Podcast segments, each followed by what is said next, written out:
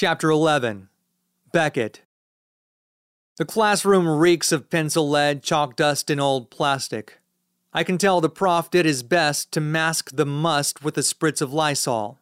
I take a seat in the back, gambling on a hope that he won't call me during today's lecture.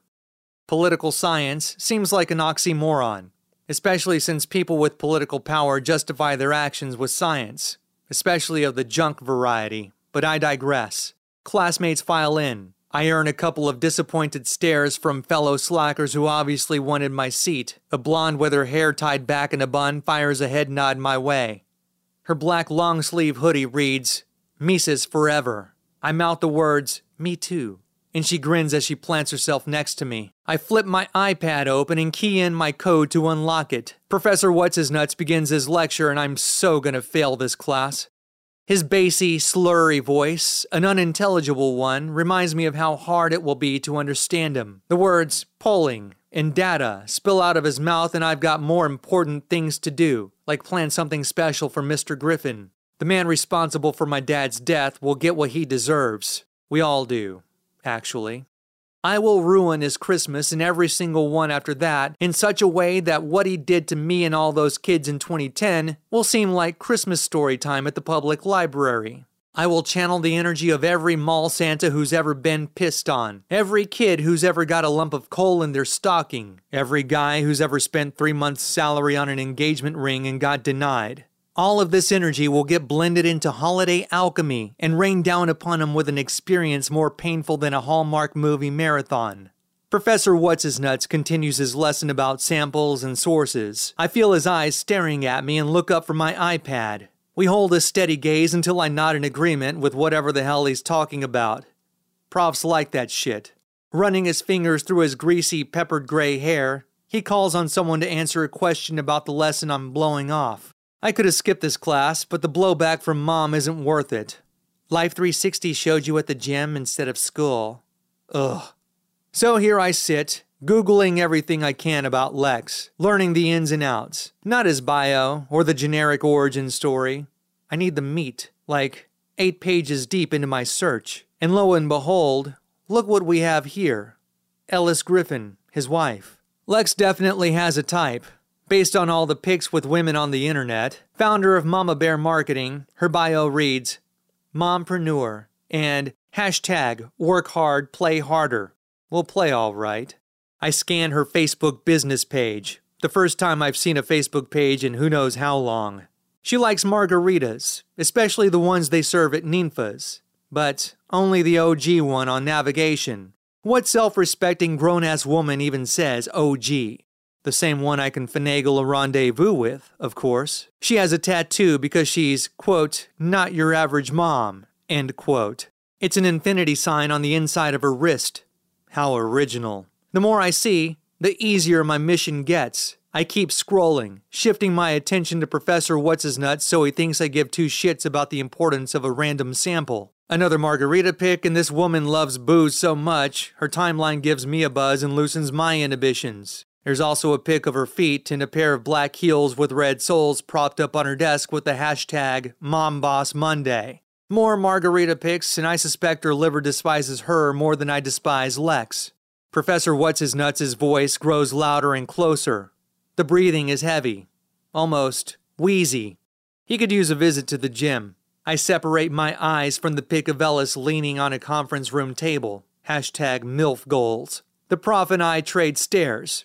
I smile and nod. He turns away and continues his spiel about the relevance of polls, of their relationship to ensuring our elected leaders have efficient data. The blonde next to me scoffs. You mean elected tyrants? A woman after my heart. More my type than this lush of a tryhard, this Ellis. I should want her, not the tattooed mom boss with an affinity for excessive amounts of booze and expensive shoes. The blonde's comment triggers a collective giggle from the class. She flashes a smile at me, and I should want to focus my efforts on her. I'm getting a number. Maybe an Instagram account so I can slide into her DMs. Possibly more. But I must remain focused on my task at hand the long game, and the decimation of Lex Griffin. The blonde can be my reward. Ellis can be the leafy green salad. Good for me and my well being. This blonde next to me? She'll be my dessert, my Christmas cake, sprinkled with sugar and spice and gumdrops and hypoglycemic shock. Okay, okay, says the professor. That's enough for today. My classmates make a beeline for the door, the way cockroaches scatter when you turn the lights on in a filthy house. But I stay. Surveying my new favorite mom boss's Facebook account makes me like Facebook again. More pics of margaritas, more high heels. Does this lady ever get anything done? Then, a picture of crossed legs with an appointment book placed strategically on one thigh in front of a fireplace. The caption is a quote by Rumi, a real doozy. Set your life on fire. Seek those who fan your flames. Hashtag holiday work. Hashtag mom boss. Hashtag the work is never done. Oh, Miss Griffin. I think I'd rather set Lex's life on fire and we'll fan the flames together. See you at Ninfa's. Chapter 12 Lex Piper grips the sleeve of my shirt. Two taps of my iPhone and I place it face down on top of the porch. Craning my neck to the side, I ignore her curiosity. She ignores my ignoring. Daddy, who were you talking to? Your future stepmother is what I want to say, but I don't. I was just thinking about a movie I saw a few days ago. Piper puckers her lips and squints her eyes. She claws at my face, this spunky little firecracker, and plants a kiss on my forehead. Daddy? Yes, Piper Bear? I wonder what kinds of movies Santa Claus watches. Hopefully, better movies than your mom makes me watch. Definitely Home Alone. She giggles. His mommy and daddy left him all by himself. I drop my mouth open and widen my eyes as much as possible. I gasp and I grab her shoulders. Kevin! She roars so hard with laughter, she snorts and a snot rocket lands on my cheek. We quiet down. I lift a finger and wipe it down from my face. Exaggerating a frown with flared nostrils, I deepen my voice. Do you know what happens to little girls who blow boogers on their daddy? Piper laughs. She takes a pigtail in each hand and pulls them over her eyes. I wriggle a finger between her face and her pigtails. Do you? Her body quakes as she laughs. I lift her up and nibble on her tummy. Placing her down on the landing of the porch, I launch my arm into the air and wiggle my fingers. My pretend claw chases her through the yard. We circle one another, laughter swimming in and out of my ears, and this is how I want her to remember me when I'm gone. You cannot escape the Robo Claw Master Blaster 5000! Piper laughs as I scoop her up. She flings her arms to the side and starts flapping. Then I'll fly away so he can't get me. I caw. She chortles. I lower her in front of me. My phone chimes and I don't want to have to choose between Natasha and RoboClaw Master Blaster 5000. My arm extends with robotic movement. The only way to escape RoboClaw is to face him. Piper's face stiffens with concentration. And? I pause to twitch my fingers. Destroy him! My phone chimes again as Piper karate chops my arm. Lowering my voice, I reply to her attack. Your chop is no match for RoboClaw. She interrupts with another chop, and I'm no softy, but that one kinda hurt. I will destroy you, RoboClaw! Another chime of the phone, and I fish it out of my pants as Piper thrashes at my arms and chest. She catches my wrist, and my phone tumbles to the ground. You're no match for Piper Bear 10,000.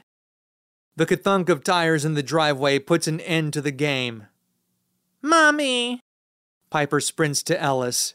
Give Mommy some space, Piper. I hear from a distance as she gets out of her car. She pulls her sunglasses down and greets me with a glare. Par for the course these days. My phone has chimed nonstop for the past five minutes, and the only thing that'll make it stop is checking it. But I don't. I pick it up from the grass, refusing to lose it for the 17th time in a week. I heard you got in trouble, little girl, chastises Ellis. Stanley's in bigger trouble because he doesn't believe in Santa, replies Piper with crossed arms and a pouty face. Ellis and I exchange looks. She raises a palm to the air as if I'm oblivious to the situation. Piper wags a finger in the air. But I set him straight. He got to meet Dasher. She stops and kisses her left fist. And Blitzen, she says, and kisses her right fist. I clear my throat to keep from laughing. Ellis knows the move and shakes her head. She works 80 hour weeks, and I love seeing her try to parent our daughter out of trouble. Ellis tells Piper that the real Dasher and Blitzen will see to it that Santa skips her house this year if she gets into another fight. She condemns our little Santa Crusader to one week without bicycle and TV privileges. If she knew anything about Piper, she'd know that Piper hasn't watched TV in weeks and said riding her bike is boring. That's okay. I have my Santa books. My phone chimes again and I can't resist. I press the home button, and there in all her glory is Natasha. Again, the text reads When are you coming over so we can finish what I started? A pulse of energy shoots up my body, something I haven't felt since Ellis and I dated in college. I should want what sits before me, Ellis, with Piper sitting on the hood of her car, but I can't help wanting Natasha. And Daddy will make sure you don't punch any more friends, says Ellis, craning her head back with her thinly trimmed eyebrows arched up. I will, now, Piper, scolds Ellis. Please behave yourself. Mommy has to go to an important meeting and I won't be back until after bedtime. Piper's pigtails bounce in defiance. But you always have important meetings and you're always home after bedtime. My phone chimes again, and Ellis's meeting is about to get in the way of my next meeting with Natasha. Daddy, who is it? Is it the girl you said you need? Chapter 13 Beckett. Crowded restaurants suck. But as Lex told me and Mom this morning, parental duty calls. And by the end of the night, I'll have Ellis Griffin calling me daddy. Because most people who share every fucking detail about their lives on social media, and because Ellis falls into that group, I find myself at the original Ninfa's on Navigation. By the looks of it, everyone and their mom wants a piece of some Taco Tuesday action at this joint. The mural with J.J. Watt and James Harden on it makes me sad, but not nearly as sad as the slurring woman next to me at the bar. Her tears cause the makeup to run down her face. She's a sad panda, teetering and tottering with her strappy shoes in one hand and a half consumed margarita in the other. The train wreck unfolding next to me occupies my attention so much, some douche in an ugly Christmas sweater taps my shoulder. How ironic that the must have holiday clothing item is based on something ugly.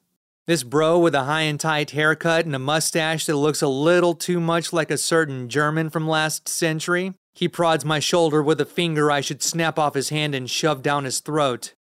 You gonna order a drink or not? You can't just sit here, dude. Before I can answer, drunk margarita chick swerves into him, spilling what's left of her sweet nectar that is the Ninfarita. She apologizes as she drops her shoes and claws at his tie. The bartender approaches before the mustachioed bro can have him kick me out for a delay in ordering. Nodding my head in drunk margarita chick's direction, I say, No more drinks for either of them. The bartender tips the brim of his Houston Gamblers cap. Houstonians love their defunct sports franchises. I'll have a Mexican mule. Mariachis begin to play, and drunk margarita chick has glued herself to the khaki pants tipster. The two sway, cheek to cheek. His elbow pierces my back and he follows it up with a drunken shove. If he weren't so plastered, I'd strap his tie around his neck, yank him outside, and show him how we get down in Segundo Barrio. Excuse me, he slurs. Drunk margarita chick stumbles and catches herself on my shoulder. The booze on her breath is so strong, I worry about contact intoxication. Smells like someone can't handle their Ninfarita says a voice to the other side of me. Spanish butterfly coming right up, says the bartender. Glad to see you again, Miss G. The voice, raspy but powerful, tells the bartender to call her Ellis. Ellis G. G, as in Griffin. Standing next to me is a woman's woman, the kind of woman that drunk margarita chick could only daydream about being. She's got soul splitting almond brown eyes and hair tied up in a bun held together by a shiny jeweled barrette. For a nanosecond, the desire to rat out Lex floods my mind, but a tsunami of desire washes it out. Drunk margarita chick falls into me again, and I want to call Alcoholics Anonymous, where counselors will command her to stay in rehab. I focus on the tequila bottles on the back of the bar. Rumi once said to set your life on fire, but I'm pretty sure he meant it in a metaphorical sense, am I right? Raising my Mexican mule, I turn to Ellis and take a sip. I turn back to the bar. We make eye contact off the reflection of the mirror. The look on Ellis's face, it's the same look my mom has when she looks at Lex. And just like that, I'm in. Rumi, she says. The crowd and the mariachis are loud. The trumpet wails like a depressed elephant who somebody gave 10 zannies. I pretend the crowd is too loud, and I ignore her. I don't remember the last time someone mentioned Rumi, she says a little louder, as if to make sure I heard her this time. Sounds like you need to find different people to fan your flames. A grin spreads across her face, and I want to drown myself in the sweet caramel pool of her eyes. She raises her drink for a sip. The area below her neck flushes red, camouflaging the MILF freckles mapped all over her upper chest. The look on her face tells me Lex ain't hitting it right. Forgive me for making assumptions, but you don't look like the Rumi type. I'm not, but thanks to her husband's podcast, I can expand my philosophical horizon beyond whatever Prozac laced emo band is currently trending on Spotify. This one guy on Lex's show, he was some sort of self help expert, some recovered drug addict who turned himself around after he nearly died of an overdose. He was the one who introduced me to Rumi. Nah, I sip my drink and I shrug.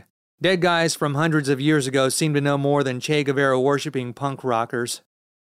Her eyes remain locked on mine. If she doesn't blink soon, I might scrap my plans for Lex and run for my life. But I must remain focused. A friend of mine once told me people who make prolonged moments of eye contact are either in love or psychopaths. I want neither of the two. Drunk margarita chick bumps an elbow into my back. The force jostles me into my target. Thank God for rookies who can't handle their liquor, and thank God for the OG Ninfa's. My drink collides with Ellis's. Her hand catches my shoulder. A draft of her perfume floats into my nose as I bump into her. Dolce & Gabbana light blue, subtle, yet not overbearing. Detecting perfume scents is not something I'm particularly good at, but an ex of mine wore it often.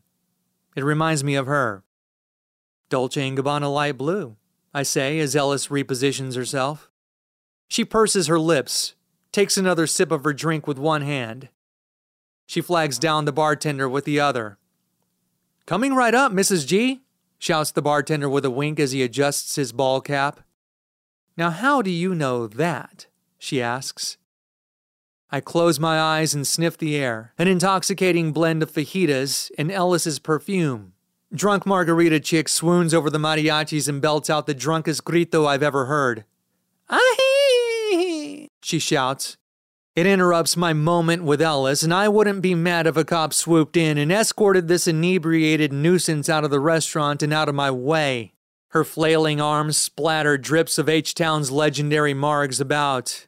Ellis rolls her eyes. I lean in. Ellis scoots closer, and this ain't the kind of behavior I'd expect from a married woman. The warmth of her breath tickles my ear. Her hand slides down my arm as I take another sip. I'm not the smartest person in the room, but my mission seems to have gotten easier. Like, way easier. Chapter 14 Lex. A late night for Ellis means the girls and I can eat whatever we want, and pay the price the following morning. The price usually consists of a lecture about the dangers of eating too many carbs and how daddy's no spring chicken, so we should really watch what we put in his belly. And then Ellis circles a hand over her stomach. Avery, Piper, and I sit around our extra large pizza doused with extra cheese and pepperoni. So, how was school? I ask Avery. She sits her elbow on the table and slams her chin down on the heel of her palm. Says it bored her just like every other class she's ever taken since forever ago. Shame, I say. She rolls her eyes. Such a shame. With a mouthful of food, Piper asks, Did you know that George Washington never really chopped down a cherry tree? I shake my head and point to my mouth. Avery turns to Piper and wipes a thumb down the side of her face and says, You sound and look like an ogre when you talk with your mouth full. You're an ogre, replies Piper. My phone chimes, but I focus on dinner. As I sink my teeth into my slice of pizza, Piper snarls at Avery, opens her mouth, and roars. With a crinkled face, Avery says, Keep it up, Piper Bear, or else Santa's gonna send you to boarding school so you'll learn some manners. Another chime of my smartphone, and I can already tell it's Natasha. But parental duty calls. And Rudy, too. The four legged putz props his front paws on my lap to try and score whatever scrap he can get. Rudy, Santa won't bring you any greenies if you don't stop jumping on Daddy's lap, lectures Piper with her mouth still full of masticated cheese, pizza crust, and pepperoni. Avery circles a straw in her glass of tea and smirks. She raises her drink and says, No greenies for Rudy, and Piper gets to go to boarding school. Sounds like my kind of Christmas. Avery Jean, I say, and my phone chimes again. Ellis. I wish I could ignore her, but I don't. I can't. It's Mommy, I say to Piper with a mouthful of food, and now I'm a hypocrite. Annoyed by my hypocrisy, Piper asks, Why do you get to talk like an ogre? Ellis's message reads, Coming home after 10. Don't feed the girls garbage. Too late for that. I reply with a thumbs up. Another message from Ellis, and I wish I could just open the ones from Natasha. And what the hell did Piper mean when she asked you about some girl you said you needed? Rudy yaps for a piece of pizza. I oblige him with a sliver of crust to get him off my case. Piper stabs my forearm. Her jagged fingernails are so dirty, I might need a tetanus shot. What did Mommy say? Avery interjects before I can answer. Let me guess, she'll be home after 10 and she doesn't want you feeding us garbage. I nod. My phone chimes again. Is it the girl you said you need? Asks Piper. Avery glares at Piper, then at me. I look down at Rudy. Yes, it is, I say. Uh, come again? says Avery. I wolf down a large bit of pizza, holding up a hand. I've been waiting to book this guest for my podcast for more than two months and I finally got her. Piper smiles at Avery, then at me, and then at Rudy. Santa already brought Daddy's Christmas present. She's right about that. Chapter 15 Beckett Mom has a knack for falling asleep before turning off all the lights, and she almost always crashes on the couch with the TV on full blast with one of two channels the Hallmark Channel or Game Show Network, Golden Girls or Family Feud. Steve Harvey is the greatest host in the history of the show, don't you think? Ten years ago, she would have chastised me for lighting up the whole damn city. Tonight, not a trace of her. Just Blanche bragging to her posse of retired old bats about her latest conquest. Whereas she would have docked me a nickel per light as a little kid, the house lights beam down on me as I enter. But no sign of her, just Blanche in her stupid laughing track. I plop myself down on the couch and kick my feet on the coffee table. My heel lands next to a stack of Mom's books, one about moving cheese and the other by some guru I've heard one of Lex's guests talk about, some guy named Tony Robbins. I revel in the moment because Mom can't say anything about my feet on her overpriced coffee table. That and my feet throb from all the walking across campus and standing at the crowded bar at Ninfa's next to Ellis and drunk margarita chick. I hoist my ass in the air and shove a couple fingers in my back pocket. They fight with the crinkly piece of stock paper I shoved in there. Pulling it out, I gaze at the piece of creased business card, white with pink curls along the edge and the phrase, Mom's already worked hard. Let this mom put in the extra hours for you. A photo of a cross armed Ellis holds my eyes in a stoic stare. In the background, Blanche gloats about the gluteus maximus of her 30 years younger boyfriend, and I can already picture myself as the topic in a similar conversation, only with River Oaks moms in their 40s cackling over mimosas. Ellis continues to look at me from inside the creased business card. The phone number trolls me to pick up my phone and dial. The email address yearns for a message from me, complete with a screen grab of Lex's exchange with my mom, but I resist. A bomb squad doesn't attack a bomb threat by bombing it. No, the squad dismantles it. I must do the same. With meticulous precision, I will dismantle everything in Lex's life. Only difference between me and a bomb squad is Lex's life will end with a bang. A long, torturous bang. The aftershock will haunt him in such a way, he'll regret that night. The night he ruined my life. Keep your friends close and your enemies closer via their wives. Son? Ugh. Yeah. Mom sounds half asleep, but she always manages to shout at a listenable volume. Don't you have class tomorrow? You're home kind of late. I refuse to engage in a conversation from opposite ends of the house with a half asleep parent. Beckett? grumbles mom from her room with the delivery of a drunk about to pass out. I stamp my feet on the floor to let her know of my impending entrance into her room. Be right there, mother.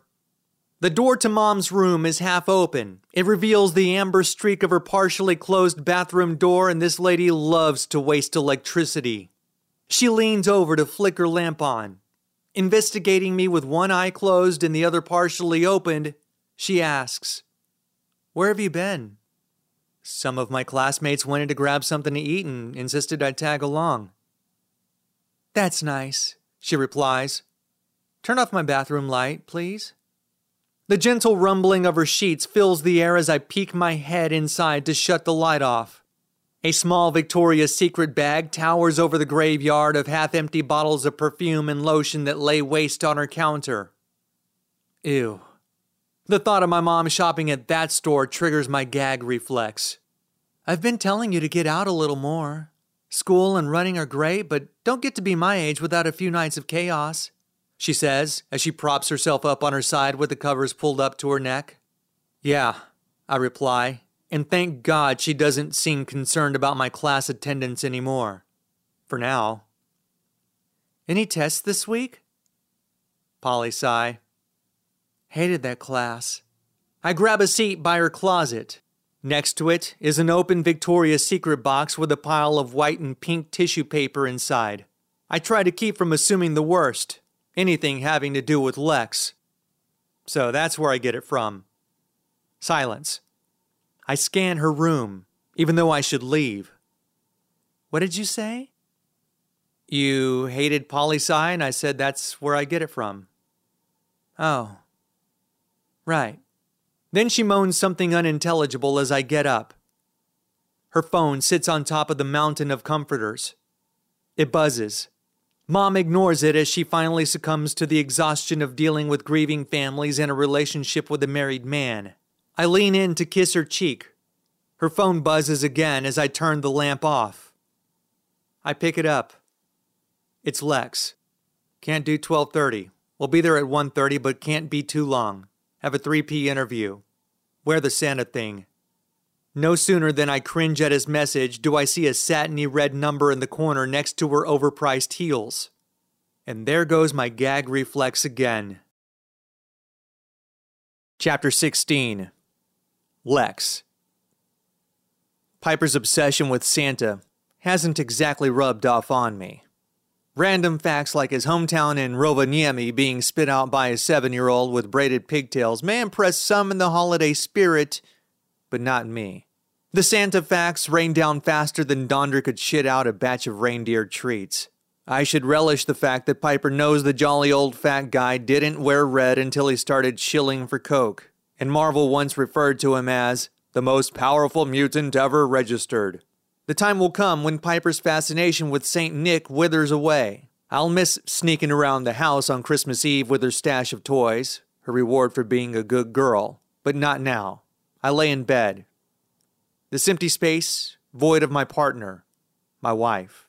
I take Piper's advice and count reindeer, hoping to catch some shut eye. Nothing. My phone vibrates on the nightstand. It's Natasha. See you tomorrow? The door to the bedroom swings open. Ellis's silhouette fills the doorframe. You're up late, she growls as she stumbles into our room. She reeks of sauteed onions, booze, and a hint of her perfume. The light flicks on and she stands at the foot of the bed. I blow her off as I type a reply to Natasha. Be there at noon. Gotta go. You're home late, but that's nothing new. I mumble, turning over on my stomach. Pulling my pillow over my head, I continue. You gonna turn off that light? Now you wanna sleep? I reply with silence. Ellis kicks her heels off. They ricochet off the wall. Jewelry clinks onto her dresser. She swoops open her armoire to get her grandma pajamas and slams the door. Really? I say from under my pillow. He speaks. Good night, Ellis. Not so fast, Mr. Griffin. Mr. Griffin. A name she uses in times of anger and frustration, usually during a road trip when we get lost, or now when intoxicated, likely because she's had a few too many drinks. She turns her back toward me and sits on the bed. Unzip me, and don't you dare get any ideas, she commands with a slurry voice. Sure thing, Mrs. G. Don't call me that. I yank the zipper down her perfect body, a priceless gem made ugly by the way she's treated me over the past few years, a body that only belongs to me by marriage. She removes her dress, sliding it down to the floor. I admire what she used to offer many a night after an obscene amount of margs. You can turn around now, she barks as she circles a finger in the air. I take a glance at my phone. No new messages, no pics, no good night text. Just a like of the message I sent to confirm our midday rendezvous. I look up at Ellis and she scoffs. You smell like you had fun. Must have been a productive meeting. It was. The bathroom sink turns on, giving me a chance to take another peek at my phone. As Ellis brushes her teeth, I tap my fingers to my phone. Really can't wait to be with you again. Natasha replies with a heart emoji, and this must be what it feels like to be a teenager with a phone and an obsession. The sink turns off and I gently place my phone on the nightstand. Ellis crawls into bed and whines about her day. As if I care about a client who asked for a last minute revision or the intern who won't stop bitching about her boyfriend. Twenty years ago, after a girl's night out, she would have come to bed hungry for me. But not anymore. The image of Natasha sears into my brain and I resent Ellis for it even though I should resent myself. I should want her face seared into my brain. But for as long as I can remember, every advance, sexual and non sexual, gets met with resistance. That of a pervert in a bar. Some low-life creep with missing teeth and no future, whisper slurring pickup lines he found on Google with his phone. One can only shoot a shot so many times before the rejection turns him off more than an infected wound a pus filled pimple on an ass cheek, rejection after rejection, constant rejection from the most beautiful woman, my wife, can make her ugly quicker than a botched plastic surgery. And because of all this, I can't go to lunch with Piper tomorrow, she huffs. The sheets pull off of me. I tug them back. Ellis grunts and yanks them. An impromptu tug of war has started, and I let her win. She always wins. So I need you to go. Not possible. I have a podcast interview. Lie. I have a rendezvous with your replacement. Bump it up, she says because she thinks the world will bend to me the way it always bends to her. No. She prattles on about the flexibility I always brag about and Piper expecting her mommy and daddy to be there for her at least once a week. Every Wednesday, one or both of us have lunch with her. If it's not both of us, then we each take turns and Piper keeps track of whose turn it is. And she will remember getting sold out by her mom. According to Piper, Santa will too. Did you forget the promise? I didn't, but it's high time our little girl learned how to experience disappointment in her life, she says. Covers, please? Ellis releases some of the covers and continues. The earlier she learns to cope with letdowns, the better. She's seven my phone buzzes again and I should have powered it off. What the hell, Lex? barks Ellis. I thought you were trying to sleep. My guest's publicist is overseas. He's just confirming the interview, that's all. Lie. It's another message from Natasha. I need you so bad. Well, since you have their attention, tell them to postpone because you're meeting your seven year old daughter for lunch, says Ellis. I should, but I won't. And on my deathbed, when the Grim Reaper asks me if I regret my decisions about Natasha, I will say no. That Ellis is the one who should regret neglecting our relationship. She was the one who treated me like some sort of serial harasser, some undeserving imbecile. I should want to tell my guest's publicist that's really not my guest's publicist to postpone the interview that's really not an interview. My head says to do the right thing. Call it off. All of it. Never see Natasha again. But my heart wants to embrace her, kiss her, trace my fingers on every inch of her. My head says to plan on getting Piper a cheeseburger Happy Meal with an extra apple and a Hot Wheels car. Not a silly Barbie because me and my girlfriends don't play with those. But my heart wants to visit Ms. Santa, aka Natasha. You're right, I say. What's an extra 45 minutes? I'll let them know. The doorbell whistles at me as I approach the front door to the house. In typical Griffin family tradition, I show the tiny doorbell camera who's number one. With the tap of my four digit code, the date that Ellis and I met, the door unlocks. My phone rings and I slide my thumb across the screen. Hey, says Ellis on the other line with the emotion of a doorknob. What's up? Thanks for taking my turn. How was she?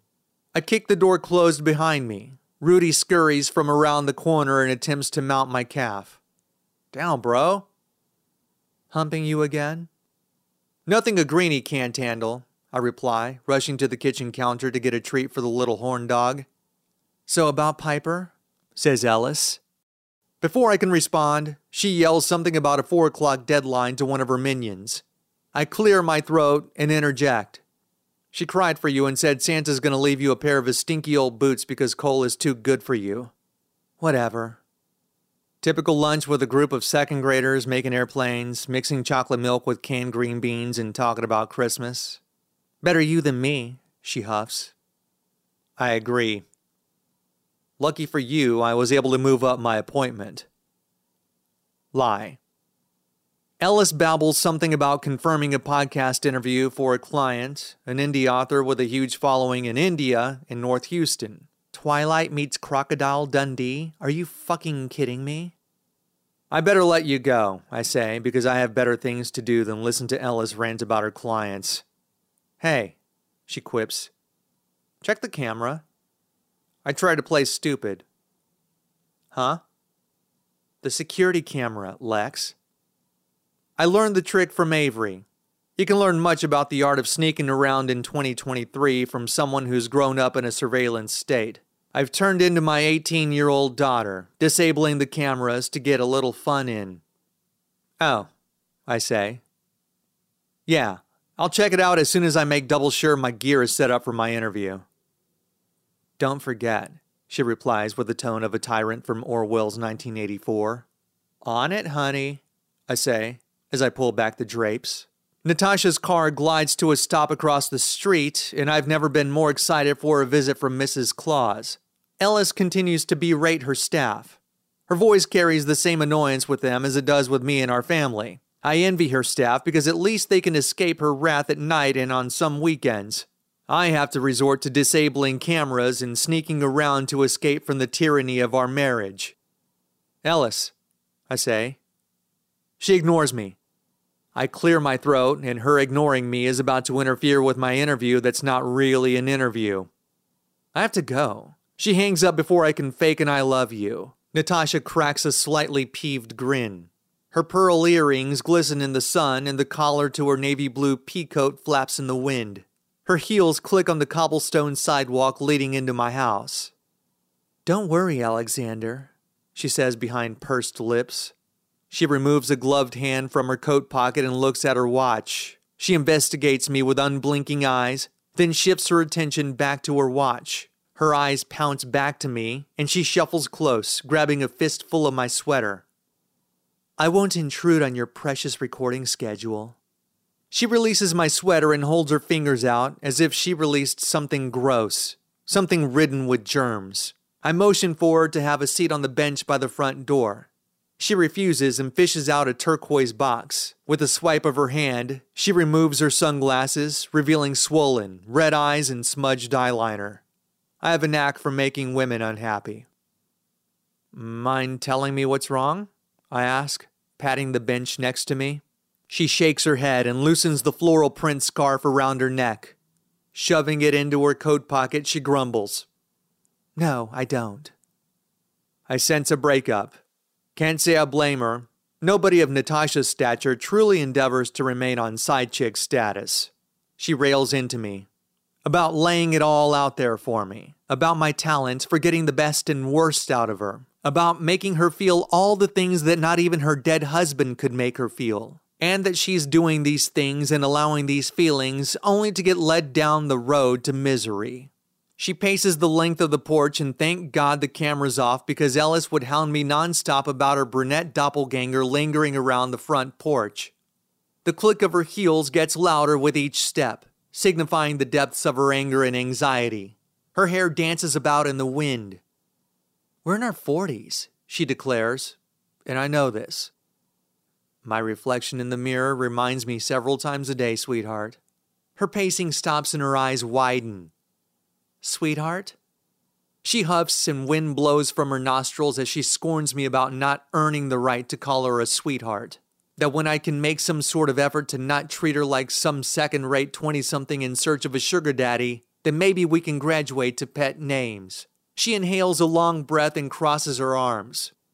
We're in our 40s, and in 10 or 20 years or 30, I want to know and feel like the people I spent time with valued me as much as I valued them. She weeps softly. I stand and she waves her hands at me to sit down. Rudy yelps from inside the house. I lean back and tap the window. He stops. My son will finish school soon, and after that, it's just me, all by myself. And me? She scoffs. You and your wife and Piper and Avery and your dog who always seems to need you. Ouch. I stand and refuse her gestures for me to remain seated. Our eyes meet. The droopy features of her eyes and the arching of her groomed eyebrows exaggerate her sadness. She looks past me and into the window as I draw her into my arms. Her hand pats my back as we embrace. Your dining room? She says. What about it?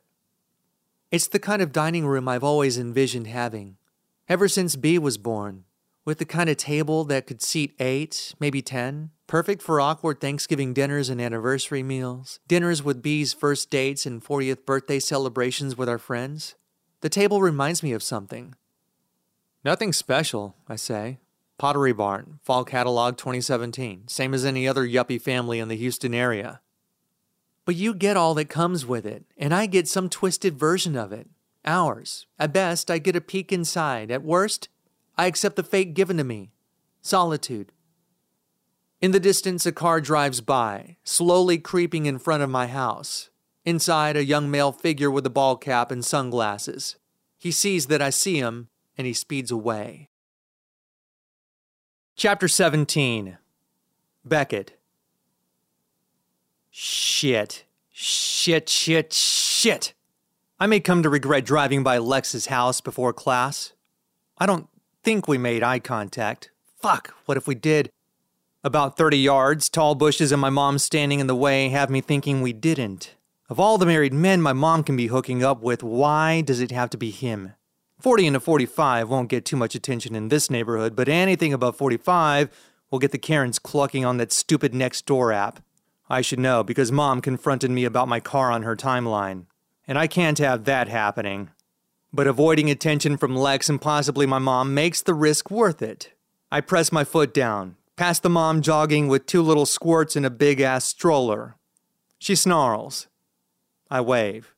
My focus should home in on poli sci, but it remains stuck in a continuous loop of lunacy, obsessing over my mom and Lex. And even if he confronts me about today, maybe I'll rip the band aid off his life and squeeze the blood dry instead of a slow, painful death. I stabbed the radio with my finger. Maybe some songs will take my mind off of seeing my mom with the man responsible for my dad's death. Big mistake, because it's the weekend, and if I hear another DJ saying, The weekend makes any day feel like the weekend, I'll track them down and knock them 10,000 weekends into the future. I stabbed the radio to shut it the fuck up, opting for 45 minutes of silence minus the slightly more than occasional car horn. H Town, they love their horns more than the city they claim to be the best city in the world. My blood boils. Knowing that Lex will only hurt my mom, I should play the long game, and I will. I cool down. Nothing like a drive to school to set me back to my mission. Ellis looks at me from inside the cup holder. I must have removed her business card in my fit of rage. I scoop it up and shove it into the pocket of my shirt. Soon enough, Ellis. Soon enough, I say. But not yet. A glance at the clock in my odometer reveals I'll be at school in less than 10 minutes. Yay. But instead of public policy and democracy and the will of the people and all the bullcrap they make us learn about our sacred institution whose inhabitants belong in actual institutions, I ponder Lex and his demise. The look on his stupid face. His square jaw and perfect dimples, the craters my thumbs could pinch and pull until his face rips off his skull. Then I ponder my next encounter with Ellis and her overpriced red soled shoes and freckled chest. My life is her business and she can run it, me, into the ground.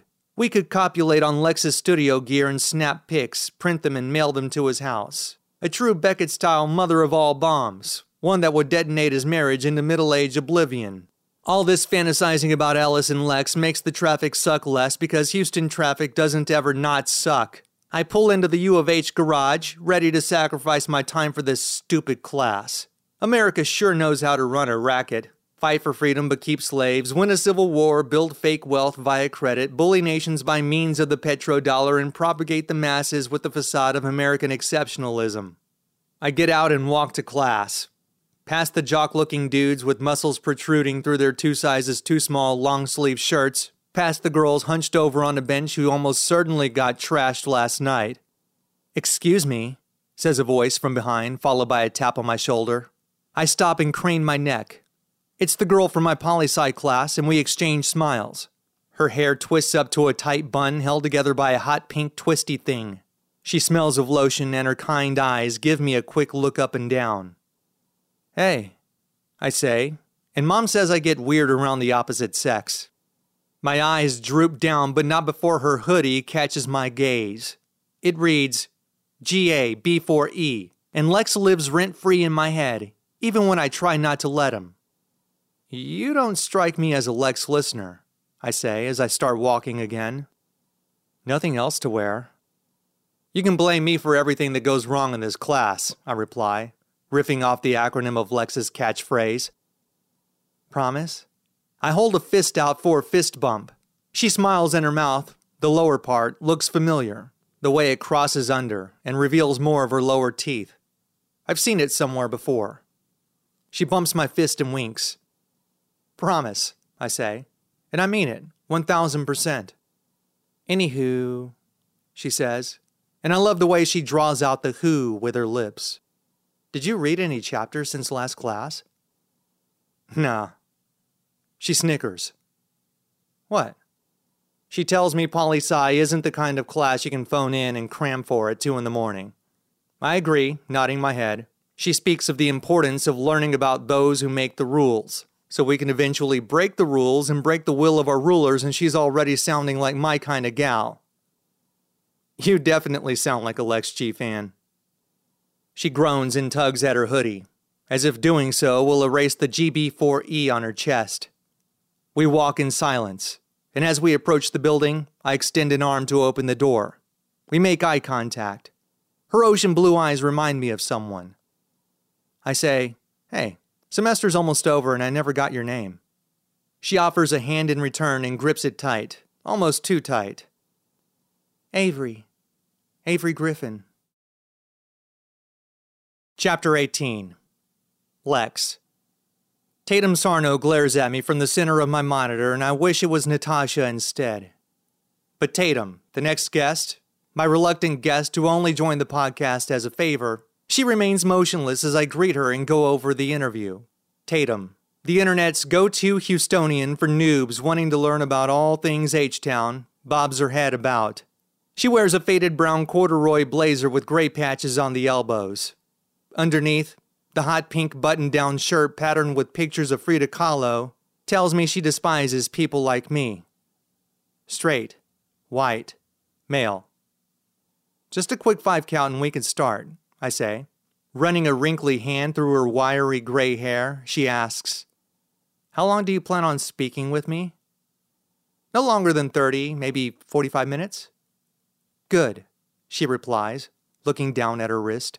I have a speech right down the street at the Society of the Daughters of Houston in less than an hour. She crosses her arms, and I wish I had ditched out and followed Natasha home. I look at my watch, and 40 minutes can't come soon enough. Also, how's the lighting? I offer a wink and a smile. A OK. She yelps a series of demands, and a power outage sounds good right about now. TikTok has created an entire class of entitled nobodies who think that because they have a few million views and several hundred thousand followers to match their bullshit doctorate in bullshitology, they can act like Mariah fucking Carey. But I'm a professional. I smile and nod. Sure thing. Stick to the city of Houston proper, nothing about the west side, nothing further north of the original gallery furniture, and nothing about Galveston. Her eyes arch up. She grins a pursed lip grin. It grows into a smile with a missing bottom tooth.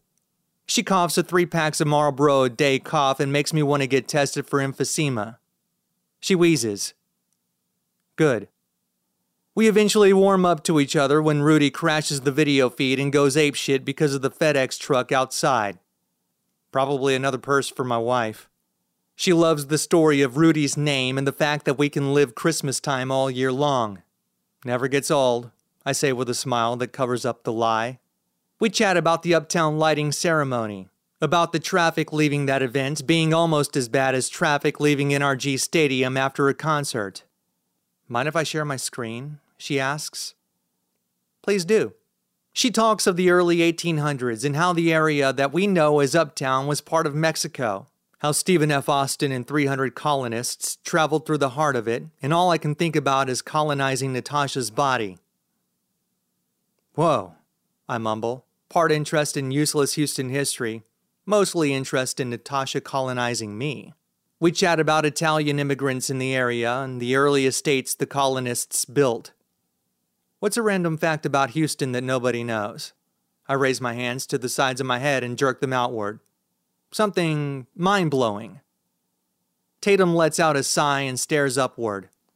One that'll get me some responses and engagement on TikTok, I say, because I'm not above the desire for my podcast to go viral. She giggles and shifts herself in her chair. One time, somebody at a radio station asked me a similar question. The radio personality referred to me as the Encyclopedia Houstonia, and he didn't believe it. So he named an intersection. One he thought was random. Said West Park in 59. Her giggle turns into a laugh and then a hacking cough, and if she doesn't stop, I might have to dial 911 and send them to her location. Okay, I say, wanting more, and this better be good, because I want to brag about this to everyone I know. The area. It's near a Walmart and a micro center, she continues. Yeah, I see it from the West Park Tollway. That godforsaken freeway we pay to sit stuck in? Yes, she says. Well, that was the site of the first KKK rally ever held in Houston. They cringed, but they never questioned my title again. The biggest set of historical blue balls, same shade as the ones Natasha left me with as she sped off, angry about her status of being my side chick, like I'd ever brag about knowing the site of Houston's first ever Klan rally. Wow, I say, unimpressed. I fold my arms into my chest and the lights flicker. Probably nothing. She prattles on about the importance of knowing everything about how our city started and how far it's come. Her voice gurgles, but it's not her voice. The electricity gods are choking her message, the one about people being complicated people and societies being complicated societies. I have complicated myself and the society that is my inner circle. My family. The family I should want is the family I avoid. The interview I clamored for, but then clamored to escape because of my affair. The universe has a strange way of giving us what we say we want, even though we don't really want it. Tatum's voice gurgles again, but this time it won't stop. Rudy joins the malfunction of my show with a series of barks. I lean back in my chair and look out the window to see if it's the Amazon guy. Nothing. The gurgling of Tatum's voice stops. She disappears from my screen as the rest of the power in the house shuts down. Rudy's bark turns to a growl and it has me wondering if I need to reach for the pistol hidden in my bookshelf. I take another peek outside. Nothing in the perimeter, but in front of the house, a car speeds off. It's the same one from this morning. Chapter 19 Beckett I don't always suffer from FOMO, but when I do, it's because I've just crashed Lex Griffin's podcast. Knocking out the power to his house is merely a bonus. What I wouldn't give to be a fly on that wall, maybe even a flea on Rudy's back. Watching the downward spiral of his podcast and the cancellation of what little ad revenue he's got, the FOMO wears off as I ponder the next two tricks up my sleeve. Ellis and Avery. Someone call 911 because I'd like to report an arson. I'm about to set Lex's life on fire and fan the flames with misery. I pull into the parking lot of a nearby grocery store to survey the damage. The thumbs down counts on Lex's YouTube stream increase by the nanosecond, and my work is done here. Time to focus on more pressing matters, like who to seduce first Ellis or Avery, mother or daughter. I pull up Instagram, and finding people is way too easy. You'd think with all the horror stories and Law and Order episodes meant to scare young women into disconnecting, more of them would at least set their shit to private. But not Avery. Just like her mom, she's horny to share everything with her 1,722 Instagram followers. She likes coffee, as evidenced by every other post of a Starbucks cup or some cheesy coffee meme. She loves Rudy, possibly more than Piper, and definitely more than her parents. And books. Let's just say her choice of literature makes E.L. James look like a children's author. A pic of a coffee mug, a burnt scone, and a copy of I Let Him Mine My Bitcoin. The cover reveals a dude with a mask and an iron jaw, with chiseled abs. A tattoo of the Bitcoin logo spans his torso. The manicured hands of a woman cover his chest, and I want to hold Avery's curves right after I mine Ellis's treasure from under the rubble of Lex's demolished existence. My phone pings. The notification reads The OGAG followed you on Instagram. Another notification. The OGAG liked your photo. I haven't posted in over a week. It was a pic of my watch displaying my personal record 5K run, a 7 minute mile pace. Another notification. The OGAG liked your photo. This one was from seven months ago. Me and my mom on her birthday. My phone bleeds notifications. Avery likes 20 pics in a row, and I thought I was obsessive. Another chime. A direct message from OG AG herself, and what is it with females and their love of using OG? As if any one of them have ever been to Fifth Ward or Segundo Barrio. I should report her for stalking, but Avery and I have business to take care of. She doesn't know it yet, but she will help me set her dad's life on fire. But not before I let her or her mother heat me up a little. I open the message, and judging by the 20 likes spanning the past couple of minutes, she's two more away from abducting me and slicing my face off so she can wear it next Halloween. The message reads Thanks for the follow. Hope you like coffee, books, and makeup. I wait exactly 15 minutes. Anything sooner would make me look like a deranged stalker. I scroll my feed. I stop. I reply, I'm a sucker for all three, actually. Well, except for makeup. Lipstick and eyeliner don't look good on me. She replies right away, and she's ready for the B Master. I suppose you might be right about that, lol. My phone chimes. A text from another Griffin. Her mom. I can already envision its contents. When you're done with my daughter, let me show you how a real woman can take care of you. Yeah, right. But it's the next best thing. Ninfa's, tonight. No is not an option. Drinks on me, and let's hope drunk margarita chick doesn't show up this time. Another DM from Avery. We should study tonight. You, me, and lattes over democracy. The Griffin ladies have presented me with quite a dilemma. I wiggle my fingers over my phone, pondering my next DM. Sorry, democracy bores me, so I'm seeing your mom tonight, and if she's lucky, I might put my ballot in her box. Just kidding. I sigh and pound my thumbs on my phone. Sorry, plans tonight. Maybe later in the week? She replies, Yeah, that was a last minute ask.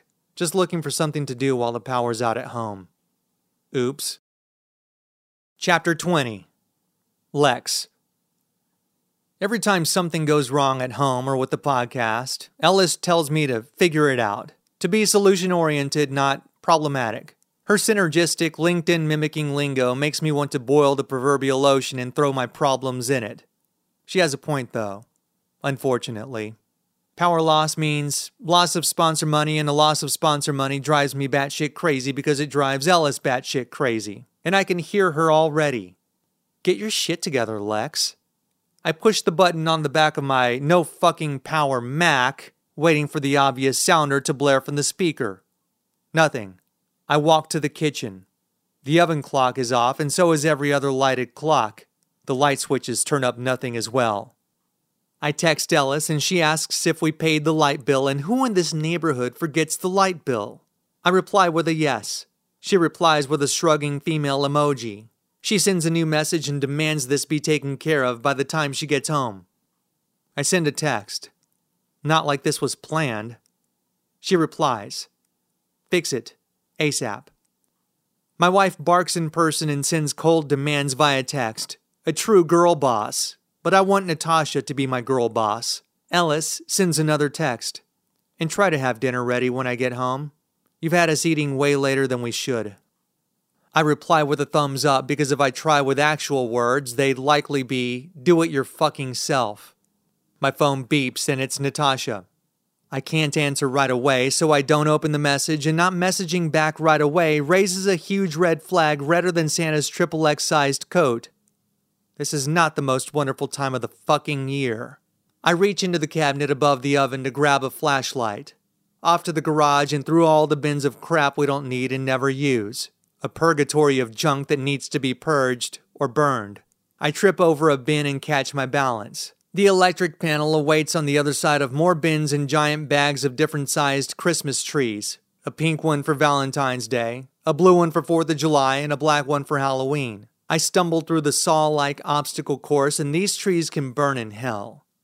Popping the flashlight in my mouth, it tastes like dust and cheap plastic. I open the power supply and flick the main switch. Nothing. My phone chimes again, and it's Natasha again. Maybe I should check my messages, take a break from my powerless nightmare. Hell has no internet and nonstop texts from Ellis. I used to not feel this way, but success can change a person. It changed my wife, who now has the personality of a 20th century dictator and the libido of a screwdriver. I plant my thumb on my phone. The first message from Natasha reads Sorry I left so abruptly. I already miss you. Feelings mutual. The second message commands me to go to her house tomorrow, and this is the kind of girl boss I can get down with. The third message is an image, but I refuse to look. I trudge through the obstacle course of useless holiday shit in the garage. No falls, no injuries. Victory. Rudy greets me at the entrance to the house from the garage. Sometimes it feels like he knows my secrets and plans to write a tell all. Don't worry, little guy, I say as I crouch down to scratch him behind the ear. It'll all get fixed.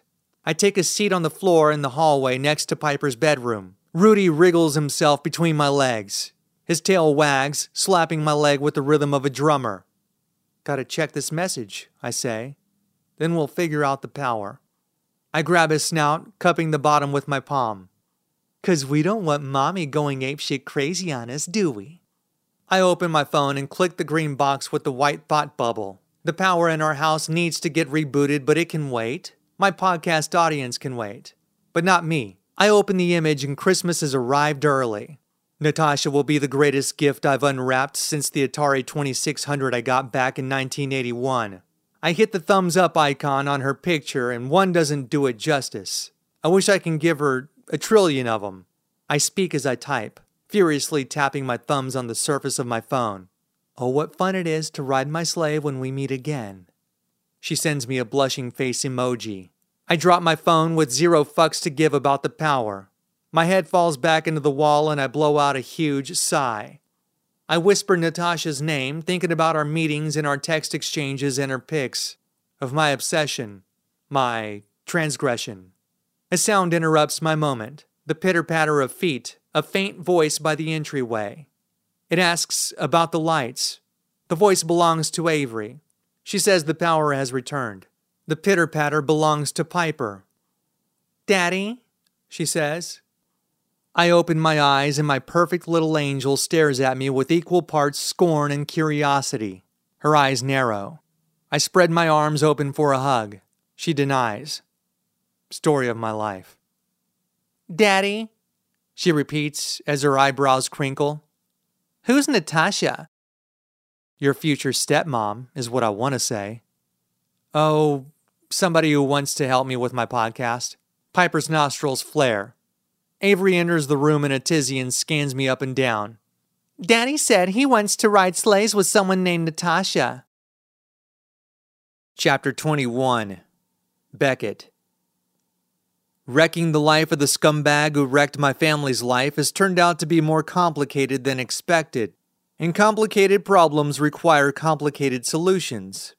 So I have to power through and think. Conventional wisdom suggests I should prefer studying with Avery and enjoy the residual benefits I know will trickle down. But the founder of Mama Bear Marketing is later honeypot, and I've gladly fallen for the trap.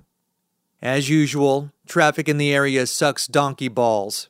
Par for the course on Taco Tuesday in Edo. I ponder Lex's stupid podcast and the fallout from my stunt, if any. Time to step up my game, and some asshole just blasted his horn at me. Probably one of those annoying California transports. A light turns green, and if you're not hitting the gas at that exact moment, they serenade you with a 10 second honk. I brake check the asshole, some old sap in a minivan. He comes within inches of rear ending me. Another blast of his horn, and he swerves into the next lane. He rolls his window down and screams something at me. A little face plasters itself against the window of his sad little minivan, and it's obvious this guy hasn't gotten laid in at least five years. He yells, I almost crashed into your car, you psycho. I laugh as I accelerate, cut him off, and brake check him again. He blasts his horn again, and I flip him off before making an erratic U turn. There's not a single parking spot in sight because the taco capital of the world has drawn in every self proclaimed taco connoisseur. So I park, illegally, at a nearby funeral home. Hopefully, nobody sees me cutting the opposite way. Even if they do, it's a price worth paying. As I get out of my car, I catch a couple of old people staring at me with curiosity, as if I'm somehow related to their deceased loved one. I'll call myself their cousin's daughter's lawyer's niece, twice removed. And then they'll nod their heads in agreement and carry on, saying, I knew he looked familiar. But the couple says nothing, they keep staring as I nod toward them. Placing a palm on my chest, I mouth the words, I'm sorry. And I walk away before they can respond. The lady weeps hysterically as I leave the parking lot and head toward Ninfa's. I think about Ellis's last text. No is not an option.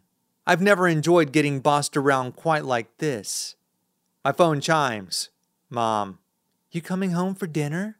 I reply with a no and a follow up. Late night tonight studying with a new friend, girlfriend material.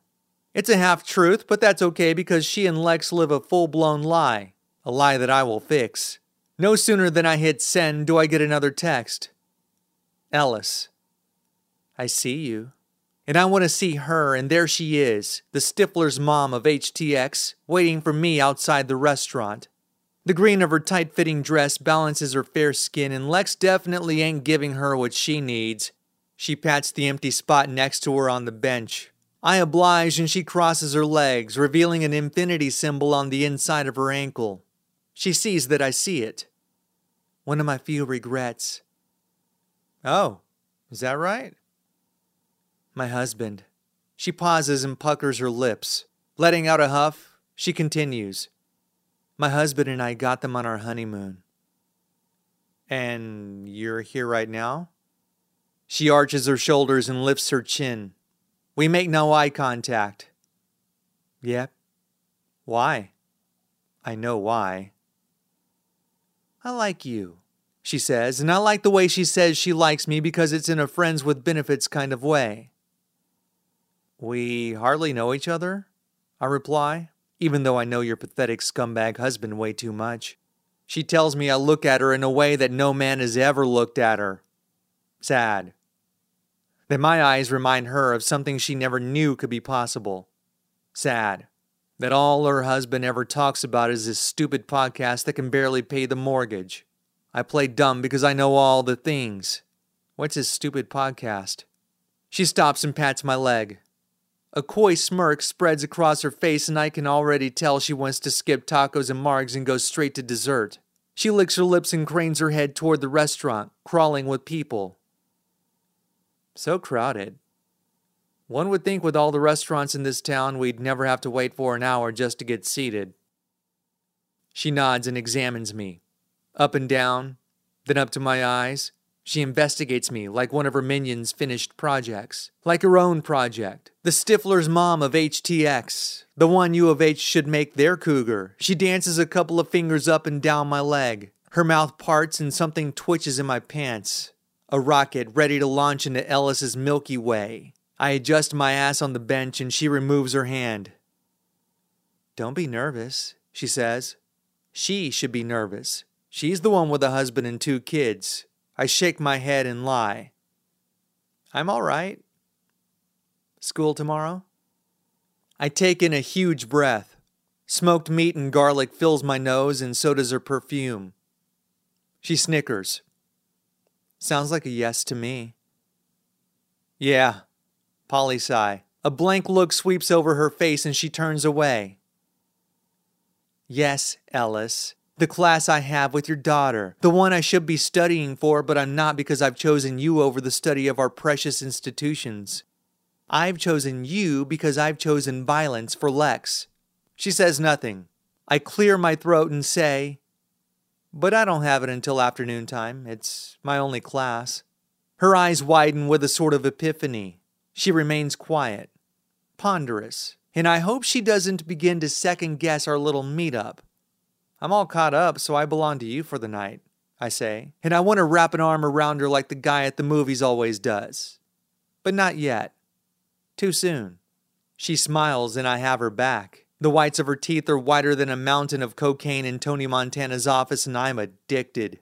With the pat of a knee, she answers, I've got a lot of work to do at the office. My adrenaline level plummets. Shit. I knew this was a terrible idea. Well, we can just hang out for an hour and. She interrupts me with a finger on my mouth. You are the work I have to do at the office. Chapter 22 Lex Avery scowls. She wants to know if I always read smut aloud when mom's at work. I'm not looking at smut, I say. Piper turns to her sister with a bewildered look on her face. The picture of Santa on her red and white pajamas stares at me with self righteous indignation. Sissy, what is smut? I take a knee in front of Piper and place a hand on each of her shoulders. Piper, please don't say that word if you want Santa to come over on Christmas. Avery crosses her arms. Piper follows suit, whisking my hands off her shoulders in the process. Avery castigates me like I'm some recalcitrant teenager. She says Piper misses Ellis and wants to see her now. But I have to study tonight, says Avery. So that leaves you. Avery slams the door on the way out. My phone chimes again, and I know it's Natasha. I have two arms full of Piper, so I skip my dopamine hit. Your phone makes a lot of noise, Daddy, says Piper. Her eyebrows furrow and she wrinkles her nose. I want Mommy. At least one of us does. Me too, Piper Bear. Lie. My phone goes off again. I ignore it, even though I don't want to. Go put on your pants under your nightie and we can go see her. She slithers herself out of my arms and trots down the hall. Rudy chases her into her room and I get a break. The two messages from Natasha. They say she wants to meet again tomorrow. I'm in charge of lunch. I whisper laugh. Sure. Be there at noon. You laugh at your phone a lot, says Piper from down the hall. She stuffs her feet into her boots and continues. Santa hopes you're not laughing at others. He doesn't like it. And Santa doesn't like it when you won't let mommy work. She and daddy have to work so you and Avery can have a house over your heads and food on the table. Piper ignores me and demands that we bring Rudy with us. Stupid dog.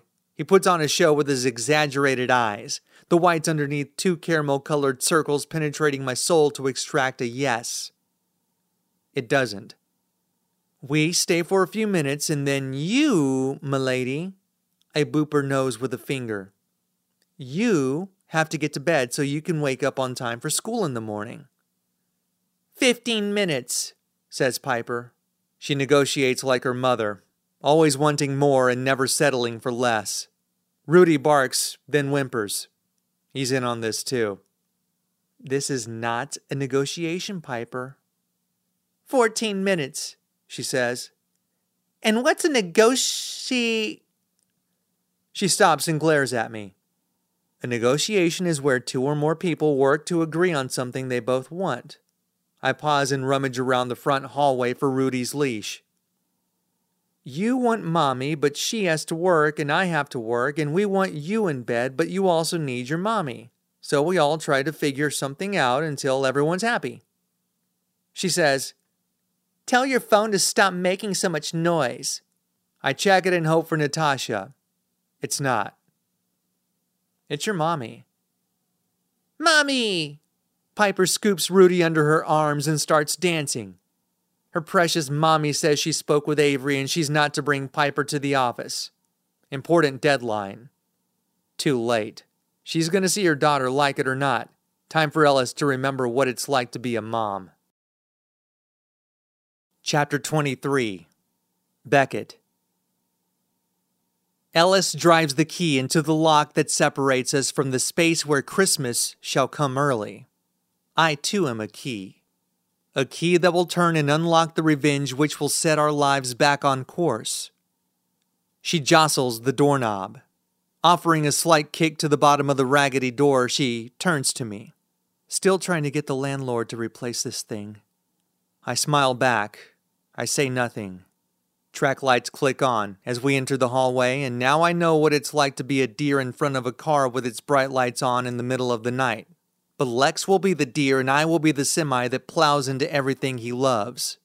Welcome to my marketing empire, says Ellis, holding out her arm as she ushers me into an open area lined with pink and red couches.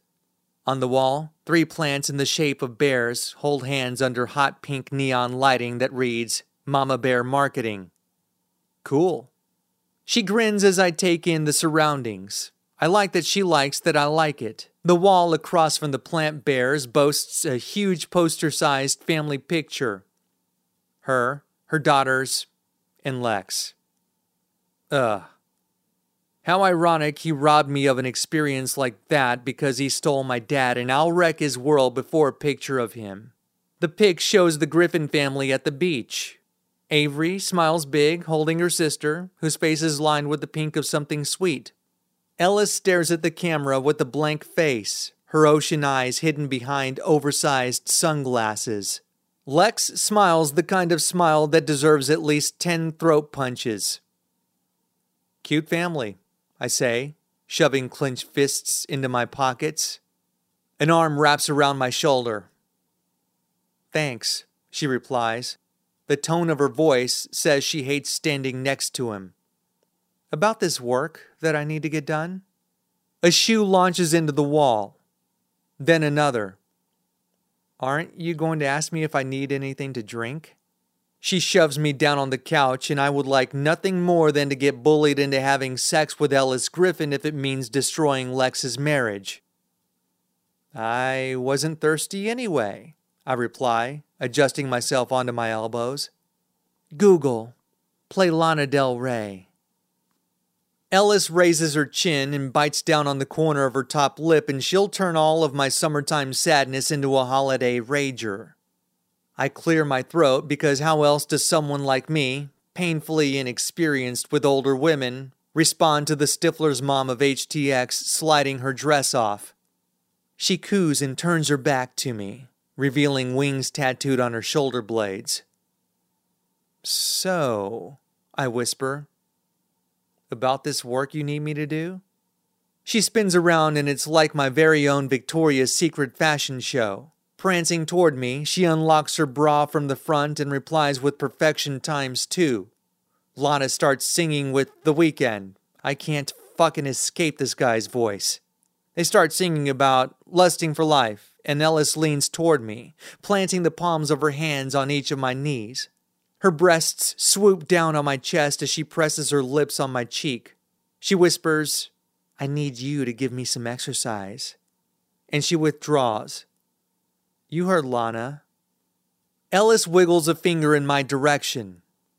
Take off your clothes. I oblige because I respect my elders, but I fear that Christmas won't be the only thing coming early. So I hurl myself up and spin her around. Now I face her family photo, and there's nothing more sexless than looking at Lex looking at me with that goofy ass smile. A few years back, my friend Eli's parents took us to the beach. It was my first time going to a beach, and they say Galveston's not a real beach, but really dangerous animals still live in the water. Never go in the water when you see that, Eli said, pointing to a purple flag. You never know what lurks under the chocolate milk looking water. Ellis wraps her legs around my waist and yanks me in. The scent of geranium on her neck nearly finishes me off. I pull away and look at the photo. Don't worry about them, she commands, licking her lips. I won't.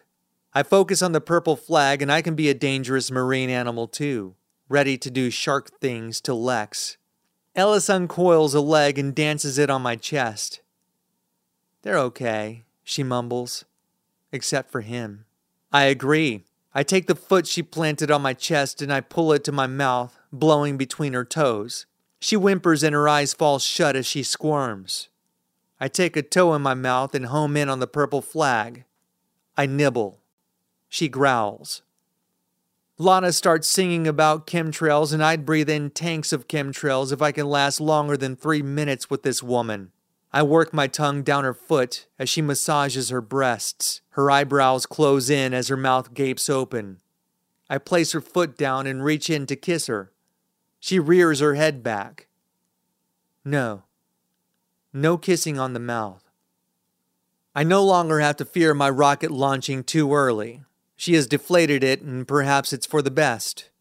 She curls a finger under my chin. Kiss me down here. She guides my hand to the center of her universe. I pull her panties down, finding the perfect landing strip. I look up as I position my face between her milky thighs, her Milky Way. The purple flag waves in the background of the family photo, and Lex stares back with his punchable smile. Ellis's hands drag me down to her nether region. She whisper asks, Still need something to drink? I can't answer that question because the founder of Mama Bear Marketing is drowning me in her honey pot. I kiss her thighs and it sends a signal to Ellis to yank me back down to her depths. Swirling my tongue in and around the most beautiful flower I've ever seen, I ask, Is this the kind of exercise you need, or did you have something else in mind? Shut up, she replies. Her hands pull my hair and she draws me further into her Milky Way. Ellis moans a moan I've never heard in real life. Lana stops singing, and Ellis pushes me away. And what if she has cops waiting to barge in and take me away? Shh, she demands. I say nothing because when a mama bear shushes you, you shut your mouth so the honey pot doesn't get taken away. She slides off the couch and reaches for her undergarments. A phone buzzes. Hers. She picks it up from the floor. Her lips curl and her face reddens. A vein pops out from her neck as she slides herself into her bra. Exercise class is over already? She shakes her head, glancing about her office. Holding a finger to her mouth, she uses the other to point down a dark hallway. Class ends down there, I see. Ellis's phone sounds off again. She grunts and exhales a deep breath. Go down the hall and take a right. You'll see a kitchen with a door on the opposite side. Leave that way. Take an Uber to your car at the restaurant and I'll pay you back. In more ways than one, I hope. Everything okay? I ask. A knock on the door is my answer, and I'm no longer the shark. The universe has brought an unwanted guest into our exercise class. She says it's her husband and her little girl, and Lex really knows how to ruin everything.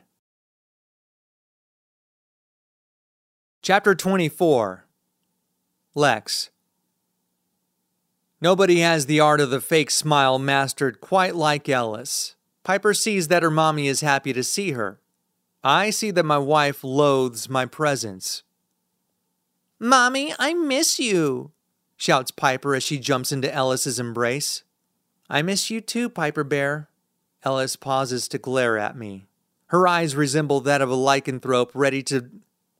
She sets our daughter down on the floor and points her to the couch under those obnoxious plant bears on the wall. Ellis shakes her head at me. Grabbing my arm, we head back to the entryway. I told you I was working late. She seethes, breathing heavier than usual. You seem real busy, Ellie. She hates when I call her Ellie. Says it makes her sound like a pimply faced teenager lost in the woods at band camp. Google, turn music off, she barks. But I like music, says Piper, playing with the leaves of the bear plants on the wall. Leave mommy's bears alone, you don't want to hurt them, I say. My phone chimes and Ellis growls. She stares at me as though she wants to blow up my phone while it's in my pocket. Little late for texts from your producer, she quips. She reaches for the drawer along the wall and pulls out a coloring book and a box of crayons. Piper knows the sound of the drawer. Like Pavlov's dog, she drops her bottom on the couch, hurls herself off, and scuttles in our direction. Colors! Ellis nods in the direction of my front pocket. You gonna get that? I want to, but I don't. It can wait, I reply. Ellis marches into the area she calls the Mama Bear's Den, where Piper has made herself at home with the crayons and coloring book. With her back facing me, I take a moment to fish my phone out of my pocket and see a notification from Natasha. Before Ellis can turn around, I shove it back in my pants. Piper Bear, we need to let Mommy get back to work. She's I stop to fake clearing my throat. She's really, really busy. I make air quotes around really, really busy, and Ellis hisses. I have a client coming in at 8, she barks, and she never gets defensive.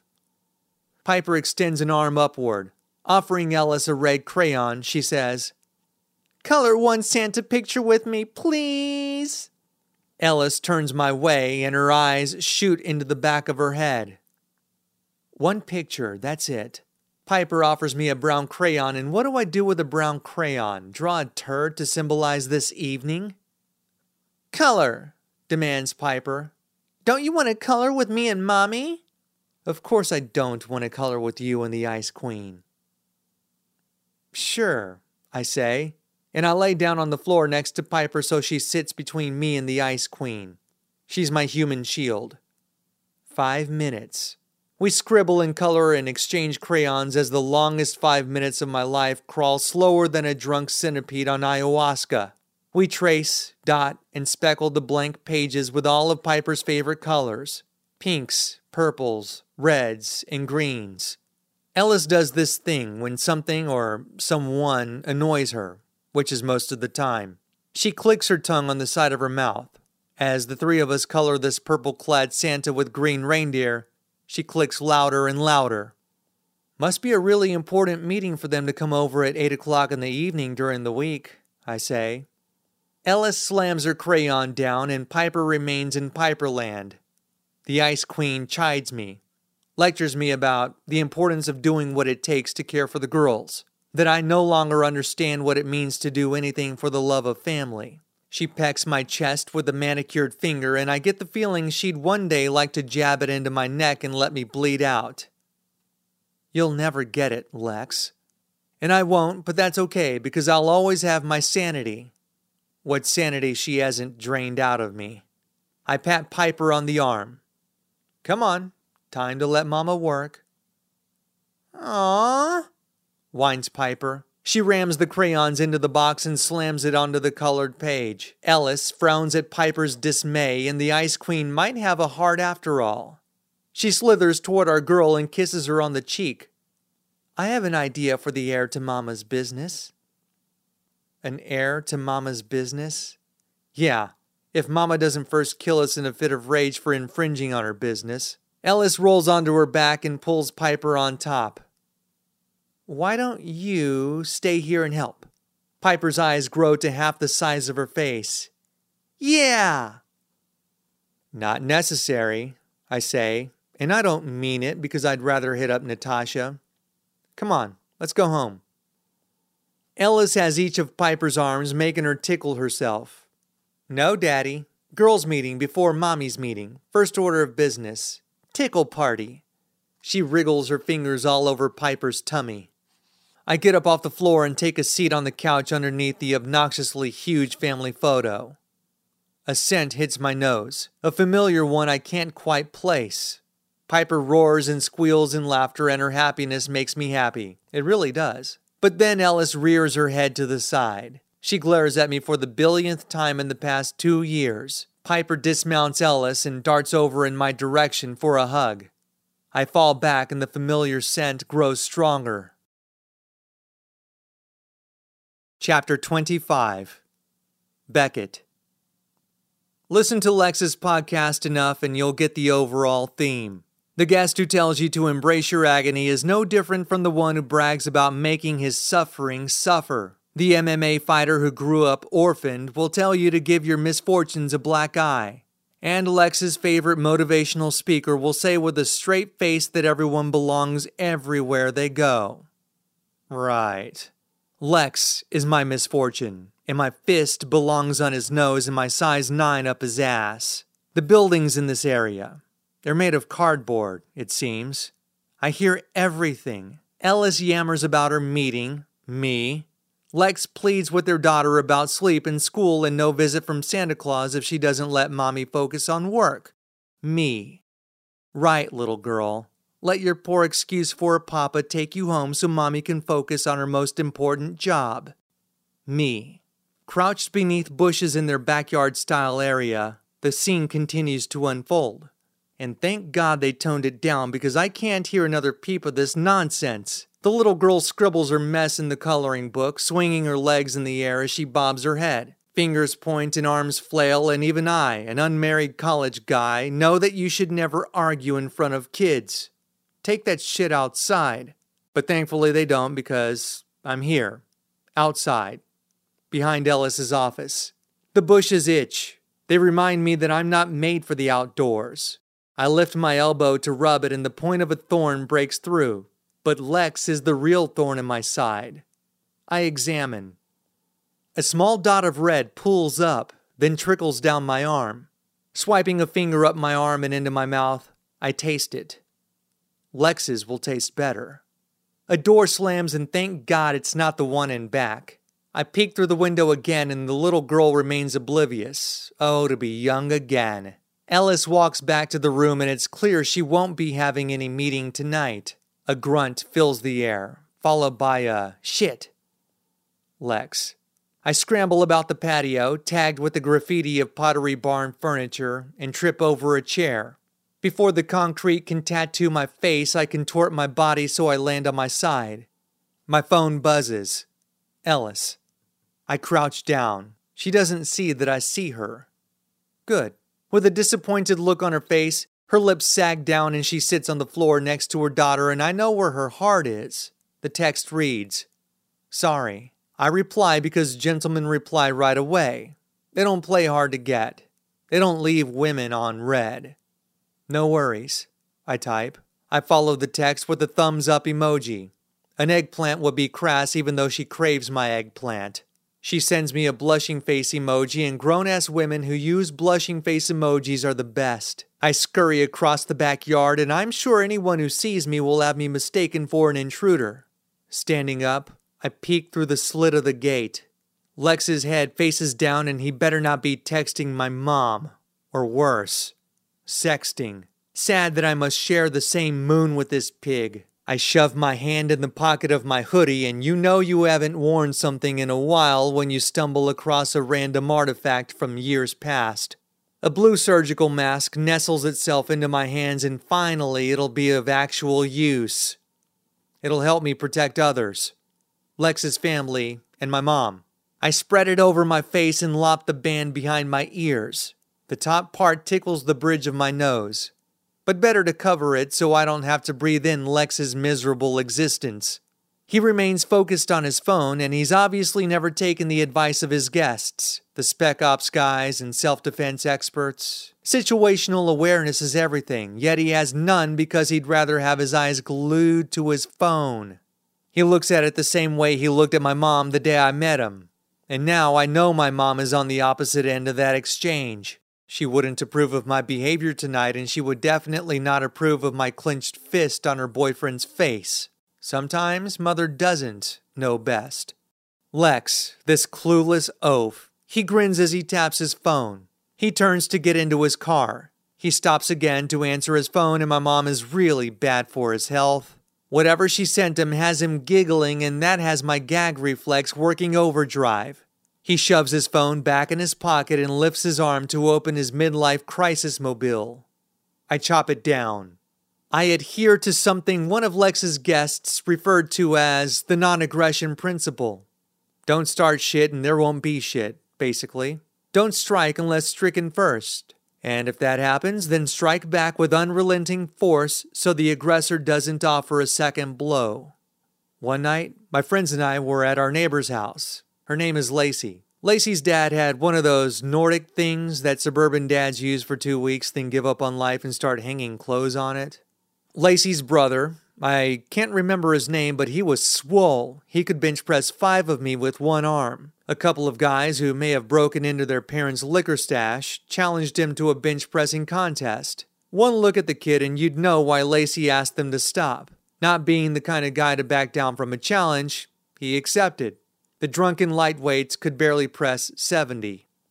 Lacey's brother, a freshman at the time, benched twice the weight in 20 times. Perhaps I should have refrained from laughing, but these buffoons asked to be humiliated. One of them poked a finger in the kid's chest. Lacey wedged herself between the two and the asshole shoved her out of the way. I never claimed to be their big brother, but Lacey and that kid whose name I can't remember, we were like family, which explains why I never hit on her despite her hotness. Seeing her cry in a fit of rage put me in a fit of rage. One heel palm strike to the nose had the garage cheering, and the asshole went home crying. That was the first time I violated the non aggression principle, but that asshole had it coming, just like Lex. The past 13 years of his life have been a violation, so I must violate the principle again. We all violate our principles, and anyone who says they don't is often the biggest violator. I haven't delivered a heel palm strike since that day. The day I came to the defense of Lacey and her brother, whose name I can't remember. Lex groans as his keys crash to the ground, and I'm the key unlocking a new future for my mom and me, for Ellis and her girls. The heel of my palm strikes Lex right square in the chin. The thud sounds more beautiful than Lana Del Rey singing about Norman fucking Rockwell while Ellis suffocates me with her honeypot. Lex falls back and his head ricochets off the rearview mirror of his middle aged crisis mobile. His carcass crashes to the ground and his phone sounds off again. Leave him alone, Mom. I mount him, and I've never mounted a jackass before. My fist introduces itself to his left eye, and then his right eye, and my vision for Lex has never been clearer. He reaches a hand for my face, and I swat it down. He grunts and spits out blood. So dramatic. I wrap my hand around his throat. Perfect fit. With a free hand, I reach around and take his phone out of his jeans. You can have it, he grumbles, and he whines about a hundred dollar bill in the armrest of his middle aged crisis mobile. I tell him to shut up, and he does. Good boy. But his phone won't shut the fuck up, and I tell him to give me the password to unlock it. Zero two, he mutters as a shiny red streak drizzles down the side of his mouth. Twenty two. February 22nd, Mom's birthday. Chapter 26 Lex. About 30 years ago, I played high school football. One blistering September afternoon, coach finally let me play. Weeks of riding the pine led to my golden opportunity a spot on the dummy squad, also known as anyone not on varsity. I lined up for the punting unit. After the snap, I ran as fast as my pudgy body would allow. What I didn't see was the school star player barreling toward me. A pop to the side of my head turned the blue sky and green grass to a white screen of nothing. The sound of my coach yelling for me to get my pansy ass up broke me out of my gridiron induced coma. The same white screen appears once again as my head bounces off the driveway to Ellis's office. The weight of a body holds me to the ground, and I can't tell if this asshole wants my car, my wallet, my life, or all of the above. A cool, wet streak oozes down my cheek, and I can't see a fucking thing. The voice belonging to this random thug, it whispers, Asshole. I've been called worse. My cheek absorbs another blow and my jaw cracks. Did I just swallow a tooth? The punk pats me down. His hands worm their way up and down my pants and in and out of my pockets. He slaps my face and I laugh. All I can do is laugh. My vision begins to come back. The figure on top of me is a kaleidoscope, a four legged monster silhouetted under the streetlight.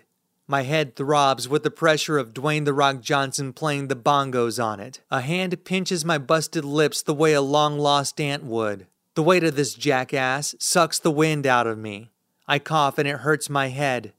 This damn devil. He tells me how lucky I am that he spared my life. I cough again, and my head throbs harder. The copper like flavor of blood overwhelms my mouth.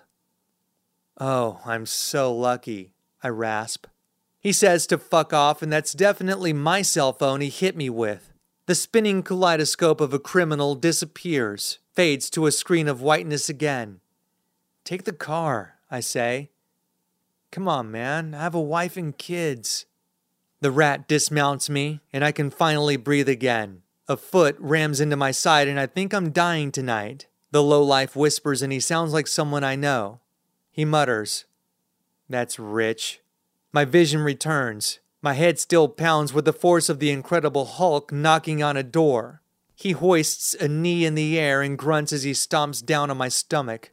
The world spins the way it does after a few shots of tequila, and this ass kicking will leave me hungover for the next few weeks, possibly months.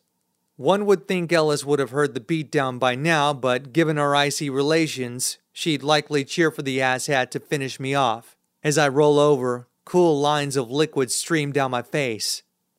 Come on, dude, I have a family, I say as I sputter blood, and this must be what it's like to lose in the UFC octagon. The shadowy villain has yet to toe tag me. He stands and towers over my broken body.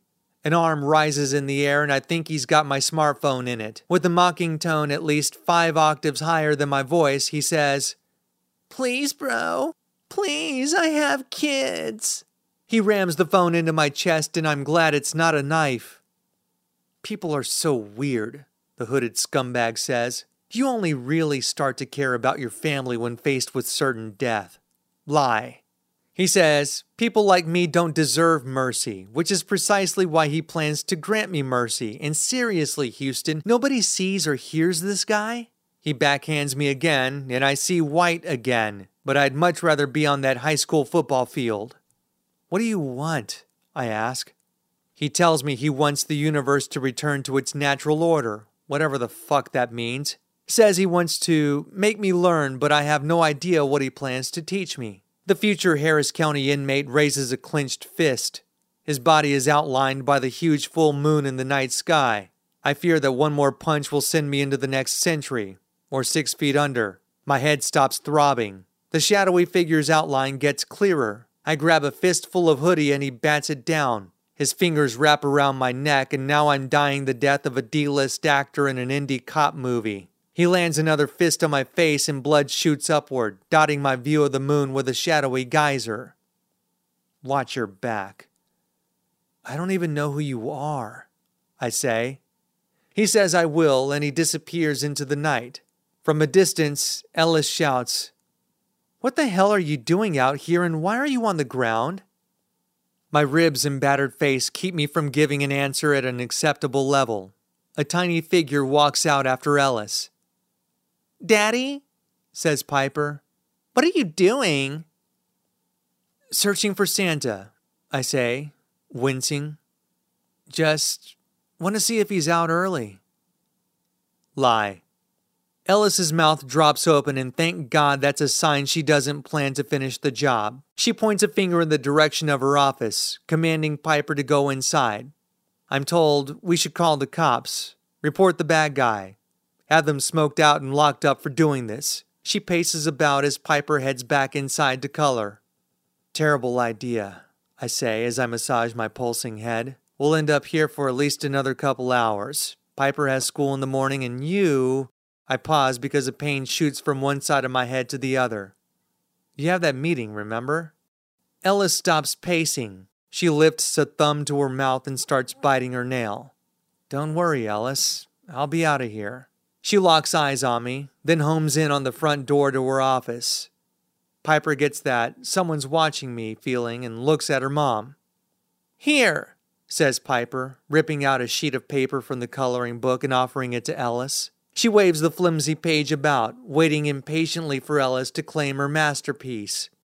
Thank you, sweet little angel, says Ellis in a pandering voice. Piper's not allowed anywhere in her mom's office besides the living area and bathroom. The piece of paper, scrawled with the TLC of a seven year old's best effort, will suffer the doom of 99% of all colored pages. The garbage. I inhale a deep breath and immediately regret it because my ribs are broken and that familiar scent hits me again. Ellis remains focused on Piper, but her eyes widen. She asks if I'm okay, and she sounds suspicious, but it's probably just my paranoia. There's no way in hell she's having an affair because her other man is her business. My phone sounds off again, and she demands I answer it. I refuse. Sorry, trying to recover from an ass kicking? Ellis snarls. For someone always bitching about my late hours, you sure do get a lot of late night texts. Her thinly veiled accusation doesn't deserve a response, not when the scent of another dude's cologne lingers all around me. Who does it belong to? Speaking of late nights, when does your meeting start? I snap my fingers and summon Piper. Let's go, honey. No! Piper screeches. Her lower lip stretches out, and I remind her about pouting and crying in Santa. It works for about two seconds. She attempts to bargain with me, and the last thing I want to do after a beatdown is negotiate with a kid. One more page. Ellis glares at me. The sound of my phone makes her face contort like someone put her in a room full of spoiled milk. Aren't we popular tonight? I shrug. Too bad that popularity can't rake in enough ad revenue to cover our house note. And she wonders why we don't get along, why we haven't gotten along for the past few years. Too bad your top dollar clients can't buy you a heart, I say. I snap my fingers. Piper, time to go home. Piper slams her crayon on the floor and lunges at Ellis. I love you, Mommy. I love you too, Pipey Pants, replies Ellis, and this has to be the first time in years I've heard Ellis use the word love. The phone in my pocket. It sounds again, and Ellis suggests I answer it, and for once I honor and obey. It's Natasha. We never agreed on a place for lunch, so let me suggest my house. Dessert's easier to access from here anyway. I can't help but smile, but Ellis's eyes rip through my chest. I glare back at her and she breaks eye contact, shifting her focus on the crayons splayed across the doorway to her office. My thumbs pound the smartphone that asshole used to beat me. I'll be there. I add a smiley face emoji for good measure, and I'll never be too old for smiley face emojis because there's no side piece makes me happier than my wife does because my wife's a bitch emoji. Which one of your sponsors is texting you at? Ellis looks at her watch. Let me check my Rolex. Ah, yes. Nine o'clock at night? She kisses Piper on the cheek and sends her in my direction. My head stops throbbing long enough for me to muster up the balls to say what I've been wanting to say since the mail sent hit me in the nose harder than the thug in the driveway. The one who wears the same cologne as whoever was in your office this evening? Mommy, says Piper, what's cologne? Kids. They sure know how to lighten the mood. Chapter 27 Beckett Thinking about last night has me wanting to kick my own ass. As Avery and I stroll through campus, my focus remains on what didn't go right. My date with Ellis and the lack of testicular fortitude that kept me from sending mom a text from Lex's phone. Or maybe it was the love of a mother's boy that prevented it. Who knows? Avery yammers about poli sci and democracy and tyranny and human nature. Her arms flail and I nod in agreement, even though I'm only halfway listening. A long sigh interrupts her diatribe and we stop walking. Hey, she says with a hint of motherly concern. You alright? No, because in a perfect world, your dad and your sister wouldn't have crashed my party with your mom, and I would have beaten your dad a little worse, and I would have sent a breakup text from his phone when I had the chance, but I know when not to say the quiet part out loud. I grin.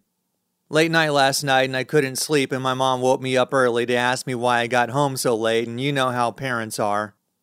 We get to a tree in front of the library, and I hold an arm out, inviting her to take a seat underneath. She accepts my invite, and the autumn H Town wind blows her hair across her face. Birds chirp above us, and for once in my life, I'd love for one of them to shit on me. I could use some good luck right about now. Avery tells me she's glad she's not the only one who had a long night. Want to talk about it? I ask, because I need to survey the damage I caused. Her eyes drift away. Leaves rustle around, breaking the silence that surrounds us. Squirrel, she says. Cute, I say, and squirrels are far from cute. They're rodents, menacing little heathens that throw acorns at people from high atop their arbor castles and command birds to shit on people's cars. Look at his little teeth, she says. Her face beams and it reminds me of the way Ellis's face beamed last night. Avery digs into her backpack and pulls out a granola bar. She says it's always good to keep an extra one in case she encounters a hungry squirrel, bird, or bum. Bum. I didn't realize we were talking about your dad. Uh, I think you mean homeless person, I say. She shrugs and I dismiss her dismissiveness. Look at him, she says, slapping her knees. He's going to town. Get it, little guy, get it. Like I almost did with your mom and like my fists did with your dad. I offer an obligatory laugh. Some floppy haired dude with freckles and a hoodie that reads, Kill him with kindness, approaches. His eyebrows narrow, and he tells Avery to stop feeding the squirrel. That feeding them can make them lose their fear of people, and they'll expect food and can get hostile if they don't get what they want. Then he crosses his arms and taps his feet. His lecture makes me want to play connect the dots with his freckles and my size 9. Relax, I say, waving a hand in the air. It's just a granola bar, squirrel whisperer. Avery rolls her eyes at the goof and breaks off another piece in defiance. She tosses it at the squirrel. Squirrel Whisperer scoffs and stomps away, probably to call PETA. So, I say, and I clear my throat. Want to talk about last night? She holds my gaze the same way Ellis held my gaze last night. I wish we met under different circumstances. Her eyes are kind. They invite me in. They want this afternoon to last for days, weeks, months, years. They want us to create nicknames for each other. She could be A Rock and I can be the Beckhaminator. We can have our own dialects and secret phrases that nobody can decipher, not even the world famous hackers her dad invites on his podcast. She scoops her knees to her chest and lowers her head beneath them. A growl emanates from her crumpled body. I barely know her, but I move in. I place a hand on her back. Gently, because I don't want her to think I'm hitting on her. Although, if she's anything like her mom, she'll interpret my gesture as a green light to mount me right here and drown me in a pool of toxic femininity. She releases her knees and sets her hands on the grass. Pulling her legs under her butt, she grins another worried grin. My phone rings in my pocket, and I don't answer it. Well, Avery mutters, and it's about time she says something. My parents your parents? She gulps and continues. My parents had an argument last night. Understatement. Sorry to hear about that. Not really. The floodgates open and she tells me everything I want to hear. Her parents have all but admitted they need a divorce. Her mom works way too much and her dad's podcast is good, but they measure everything by money, so it's not really good. They almost never see Piper and they think that spoiling her with gadgets and toys can make up for their absence. She adjusts herself and her life could use an adjustment. Compliments of me. That's rough, I reply. Not rough enough. Dad never helps around the house and neither does Mom. We have this huge ass house and it's like a classy garbage dumpster. She scoots closer to me, as if she's about to divulge a secret. I lean in closer as well. She says she thinks her parents are cheating on each other. Duh. Oh well, she says, could be worse. At least I have parents. Yeah, I say, and at least she has a dad, even though he's a pig. She shifts her attention to my hand. What happened? I home in on the squirrel gorging down on the granola bar, and his teeth remind me of the teeth I knocked out of Lex's mouth. Punching bag. It's not a complete lie. She breaks off another piece of granola for the squirrel. Any more, and he'll end up on my 600 pound squirrel life. You trying to put him in a food coma? She coos. A dimple exposes itself, and I shouldn't let it attract me, but it does. He's hungry, she replies with the second syllable drawn out to emphasize the importance of feeding this little menace. It scoops the piece off the ground and dashes off.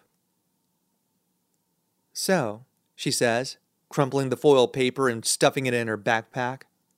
You box? No, not professionally. But I know how to kick some ass. Just ask your father. I hold up a fist, opening and closing it. I continue, Good exercise, you know? She nods and tells me about the two years of kickboxing class she took when she was a kid. Her sifu made her mom angry when he called the boys in her class ladies and told them they hit like girls. Huh, my football coach used to do the same thing, and I always found it weird because my mom whipped me pretty hard. Toxic masculinity, she replies. No such thing, but I stay quiet. I nod and chuckle, and her eyes gleam in a way that makes me forget about her parents. I want to live inside those eyes, but not now. So she tells me one morning to pick the biggest boy in class to be my sparring partner and punch him in the stomach with all my strength. And? She bites down on her lower lip and looks up at the sky. I followed my mom's orders, and the boys made fun of him for over a month. His parents bitched out my parents. All because of your mom's toxic femininity. She gasps a half shocked gasp, and picking fights with her will be fun. Her body leans back as her mouth stays parted open. Toxic femininity? I think not, she sasses. She play slaps my leg, and her hand remains a split second longer than the average play slap. Millimeter by millimeter, her fingers slide off, and she's putty in my hands. She's feisty and wants more, and I will give her as much as I want because I need to stay in control, and maybe my masculinity is toxic. If I may, I mutter. Her dimple reappears. Dimples are actually a weakness, but hers makes me weak. But I have to remain focused. So I look at her forehead. Enlighten me, she says. You're not ready for enlightenment. Just like she's not ready to be enlightened about her parents, her dad, and my dad, her dad and my mom, her mom and me. Try me. You women love to trash men because, I stop to make air quotes, we're everything that's wrong with this world. Her eyes narrow and she leans back on her elbow.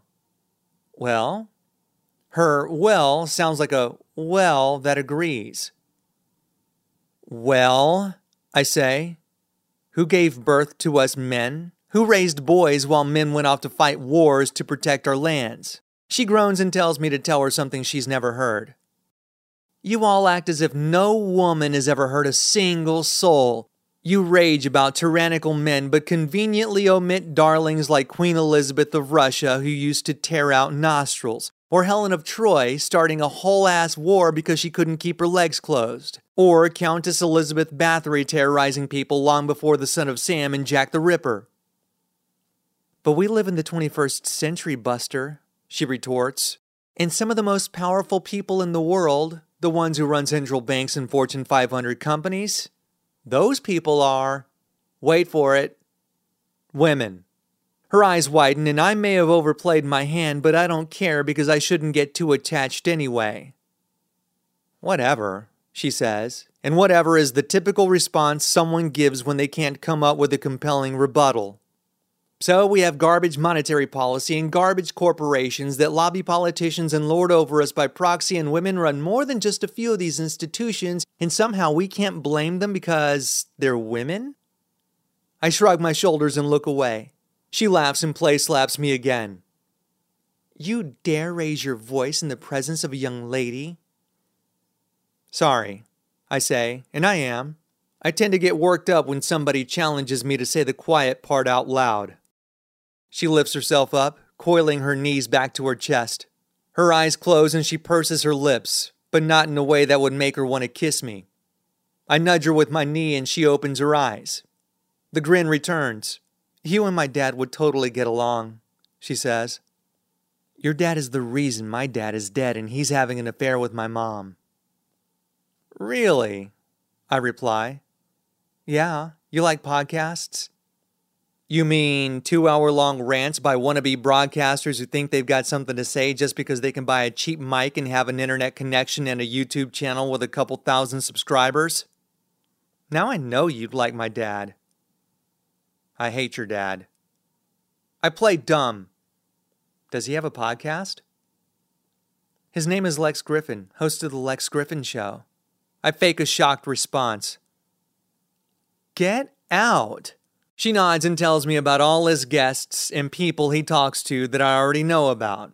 All the writers, authors, and screenwriters, the editors of national magazines like Esquire and retired Navy SEALs.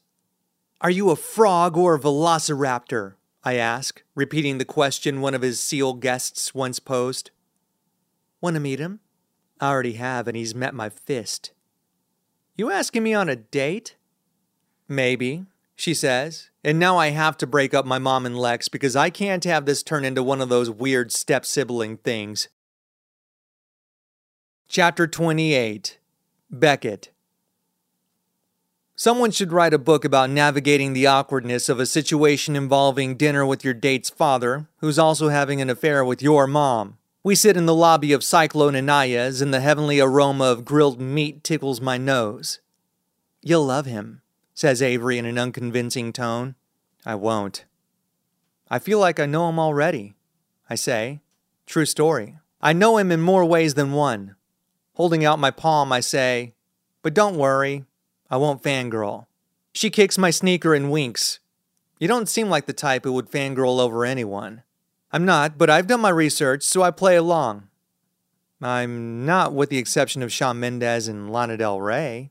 Her eyes tell me I'm a man after her heart. The sun peeks through the window of the lobby and illuminates her face. She squints her eyes with a dash of pessimism. I salute. Bet you didn't know you'd be talking to a lieutenant colonel in the Mendes army. So you're telling me.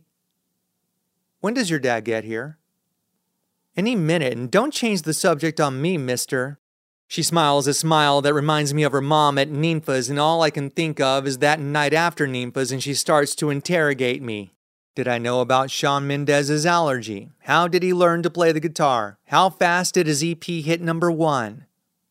I snicker. I said I'm a lieutenant colonel, not some wannabe. Avery smirks. Prove it. She taps her manicured toes, and now it's a full blown investigation a Spanish Inquisition of sorts.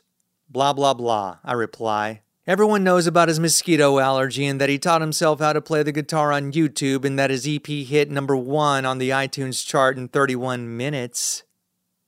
Impressive. She crosses her legs and we enjoy a moment of silence. The host asks if we'd like to sit at the bar and we decline. You should consider upping your game, I quip. Think so? She uses the same tone of voice as her mom, and it haunts me and excites me all at once. I tell her I'm disappointed that she didn't ask me about the Soundwave tattoo of his family saying, I love you, or that strange black sheer shirt he wore when he accompanied Camila Cabello to the premiere of Cinderella. She rears her head back. Please don't call my bluff. Please don't call my bluff. Please don't call my bluff. Please accept my most humble apology for questioning your knowledge, Lieutenant Colonel she says with a thumbs up, and I breathe a sigh of relief. Thank you, Google, for providing the world with random shitlets of useless pop culture factoids. Apology accepted, I say. The door swings open, inviting a light wind gust inside. And him.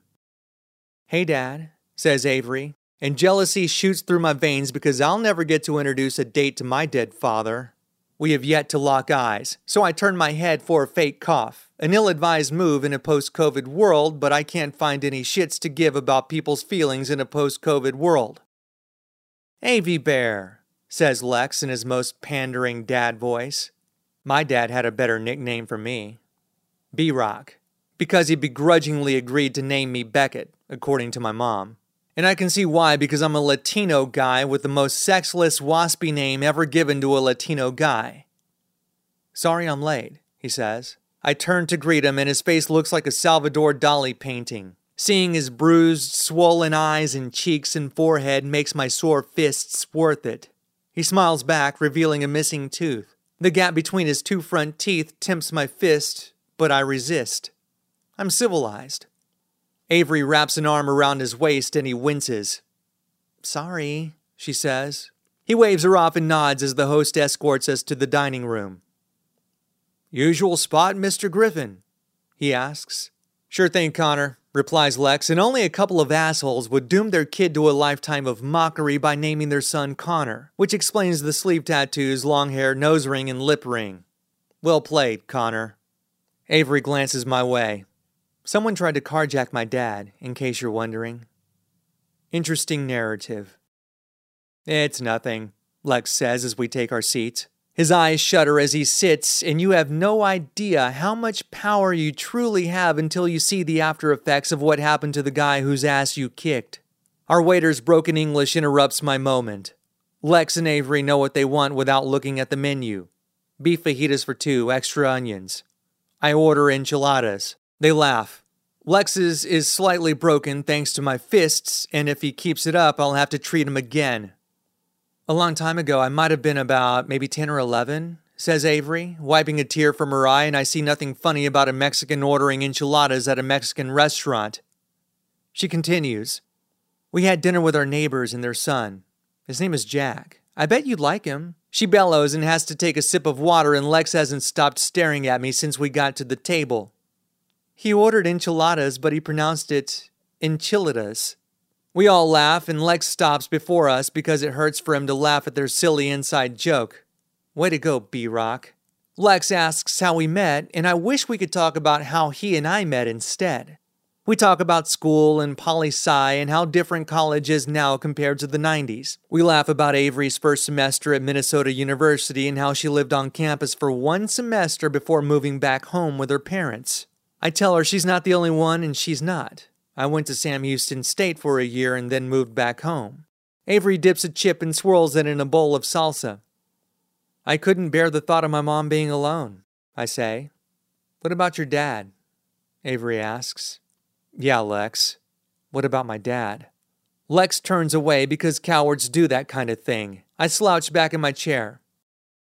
He was taken from me and my mom. My arms heat up. My heart pounds so fast it might break through my chest and knock Lex into next year. Sorry to hear about that, says Avery.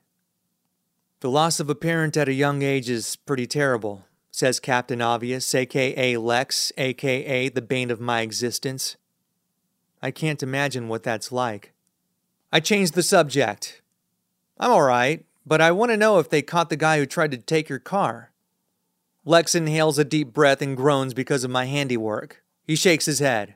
With a mouthful of chips and queso, I love Avery's lack of table etiquette. She says no and proceeds to lecture her dad about not filing a police report. Oh man, I say. I would have called 911. It's over, he says. It's over when I say it's over, actually. I'm alive and I'm just thankful that my wife and younger daughter didn't get hurt. You mean the wife you're cheating on and the kid you consistently blow off to be with my mom? True, I say, and I mean it. Lex's phone chimes and it better not be mom on the other end. His eyes shift toward it, then back at me. He reaches for another chip. So, Avy Bear, Lex says, and this thing with adding Bear to his family's names is so patronizing. Hope you don't mind, but I invited somebody to join us. Bad enough she had to invite you. Avery cocks her head back. With a tone of voice that half suggests she's been anticipating this part of the conversation, she replies, Okay. Lex wipes a stray drop of queso from his chin with his thumb. Avy Bear obviously gets her manners from him. He smiles a smile that begs me to serve him my size 9 boot for dessert. I figured since we were in the area, I'd invite Jack. Avery huffs a year long huff, the kind that wants her dad to stop playing Tinder. I lean back and take a swig of water. Maybe I can share my enchiladas with him. Avery ignores me and so does Lex, as if I'm the one who put a damper on the evening. Teflon Lex always seems to avoid repercussions. I would never have invited you had I known you'd invite him, says Avery with a glance in my direction. And yes, Avy Bear, tear into him with the rage of a 700 pound grizzly. Rip that pathetic look off his face. Lex's shoulders droop. I thought. Avery slams her soda on the table and stops him. And I'd never treat my dad like this if the roles were reversed. You think too much, she says. He's cool, but you need to stop inviting him to every one of our family outings. Our food arrives. Plumes of smoke shoot into the air, fogging my view of the Lex versus Avery main event. Lex's phone won't shut up, and mom needs to leave him the hell alone. But at least I know I'm not the only one she scolds if a text message doesn't get answered within two seconds. Lex's eyes shoot down at the phone. He picks it up and Avery rolls her eyes. A nervous grin streaks across his face as he looks at me. He knows I know that mom waits for him on the other side. Something behind me catches his attention. Flapping his napkin on the table, he bobs his head toward the exit and stands up. Oh, just in time, declares Lex. Avery's eyes take up half her face, and I have a feeling things will get awkward. The blue gems in her sockets send me a distress signal. They want me to rescue her. She's not a grizzly after all. The three of you can hold things down while I take this call, says Lex as he saunters away from the table. I should follow him outside, snatch his phone, and stop it into pieces after shoving it into his mouth. But I resist. I'm civilized. Sure thing, Mr. G, says a deep voice from behind. Avery slams an elbow on the table. She lays her chin atop the palm of her hand. I want to hold her chin in my hand and tell her to lighten up. Hi, Jack, she mumbles. Hey, says the deep voice. A hand smacks my shoulder and I'm ready to retaliate. I flinch to the side. Jack holds his hands up. Sorry, bro, he says. No apologies necessary, I reply. Guess I have a problem with people I don't know touching me. I respect that, he says. Grab a seat, I offer, waving a hand to the chair next to me. He accepts and Avery's nostrils flare. I look back for Lex. He stands at the hostess booth, smiling. My phone vibrates. Excuse me, I say. Probably my mom. Avery and Jack sit in an abyss of awkward silence. Mom wants to know what I'm doing and who I'm with. Since we should never lie to our mothers, I type Dinner with Lex. Chapter 29 Lex. After all these years, I still can't tell if Jack uses Avery to get access to me or if he uses me to get to Avery. Jack's built like a pro linebacker, with shoulders the size of a basketball and hands that could palm my head with little to no effort. But under the deep voice and menacing presence, he's harmless. He works hard and our families get along. I call him for help when I need someone to work my audio and video feeds. And even though he and Avery dated for a couple of months after they graduated high school, it appears they broke things off amicably. Yet he doesn't come around as much as he used to. I guess that explains why Avery threw me the side eye. But he's here now, and she can't do anything about it. I use the distraction to scan my phone. My thumbs can't swipe fast enough. All of the messages are from Natasha. The first one says, Hey. The next one says, I miss you already. Get better. I glance at the table. Avery stares up at the ceiling as Jack's arms wave around, an obvious sign he's telling one of his overhyped stories. Beckett's back remains toward me, he sits still, probably bored to death by Jack. If I'm lucky, maybe he's so bored he'll leave. And on the way out, he'll offer me a ride to his mom's place and give us the highly coveted green light she and I have waited weeks to get. I can be stepdad material. As I send the obligatory miss you too text, Natasha sends me another one. Are you with Beckett? Shit. I look at our table. Jack is almost out of his seat with excitement, leaning in toward Beckett. Avery slouches back and shifts her attention to the TV. Beckett slides his chair away from Jack, but he moves in closer. I can always count on Jack to make things awkward. Hopefully, he'll ramp up his game and drive Beckett away from my daughter. Can't have them involved in some sort of weird step sibling romance. Keep going, Jack. Keep going. His signature laugh overpowers the ruckus Wednesday night crowd at Cyclones, and I can hear it from the lobby. He's the gift that keeps on giving. I look down at my phone. Another message from Natasha demands to know where I am and who does she think she is, my wife? Ellis would have reached through the screen of my phone and strangled me and finished the job by piercing my jugular and drinking my blood. But not Natasha, which is why she deserves to know the truth. I type, meeting with Avery's date for dinner and plot twist. Beckett is Avery's date. The seconds crawl as I wait for a reply. I fear my emotions will betray me, so I walk outside. Peering into the window of the restaurant, all seems well. Jack's arms continue to flop about, and now he has Beckett engaged. But where did Avery go?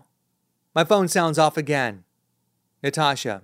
She says Beckett says everything's A OK, but I've been a parent long enough to know that kids say everything's okay so they don't have to talk to their parents. I pace about the sidewalk in front of the restaurant as I ponder what to write in my next text. Another glance into the restaurant shows Avery hasn't returned to our table. A tap on my shoulder reveals she's right behind me. With bulged eyes and rosy cheeks, she sneers. She wants to know if it's a potential date for my stupid podcast or my mistress. Chapter 30 Beckett. Somebody should give me a medal for enduring the last hour and a half. A blue ribbon would suffice, but at the end of the day, the ultimate award awaits Lex's downfall. And it can't come soon enough. In my short encounter with him, Jack seems to be the kind of guy I could vibe with. In another life. Lucky for him, he got the hint that Avery wasn't in the mood for fuckery, so he bailed. The huffs and puffs, the snarls and sneers, all have led me to this moment. Avery growls and grunts, Jack's not so witty banter, and Lex's presence have pushed me to speed things up to the next level. My phone buzzes as I sit in the parking lot of Cyclones. Mom wants to know if I can stop by the store on the way home. She ran out of cotton balls and makeup remover. Hope she doesn't need it right away because Lex and I have post dinner plans. I reply, Sure, might not be back until after 10. Studying for an exam tonight. She gives me a thumbs up emoji. I'll interpret that as approval for my plans for Lex. Tensions between Lex and his precious Avy Bear have spilled out into the parking lot. It makes me jealous because I don't have a dad to argue with.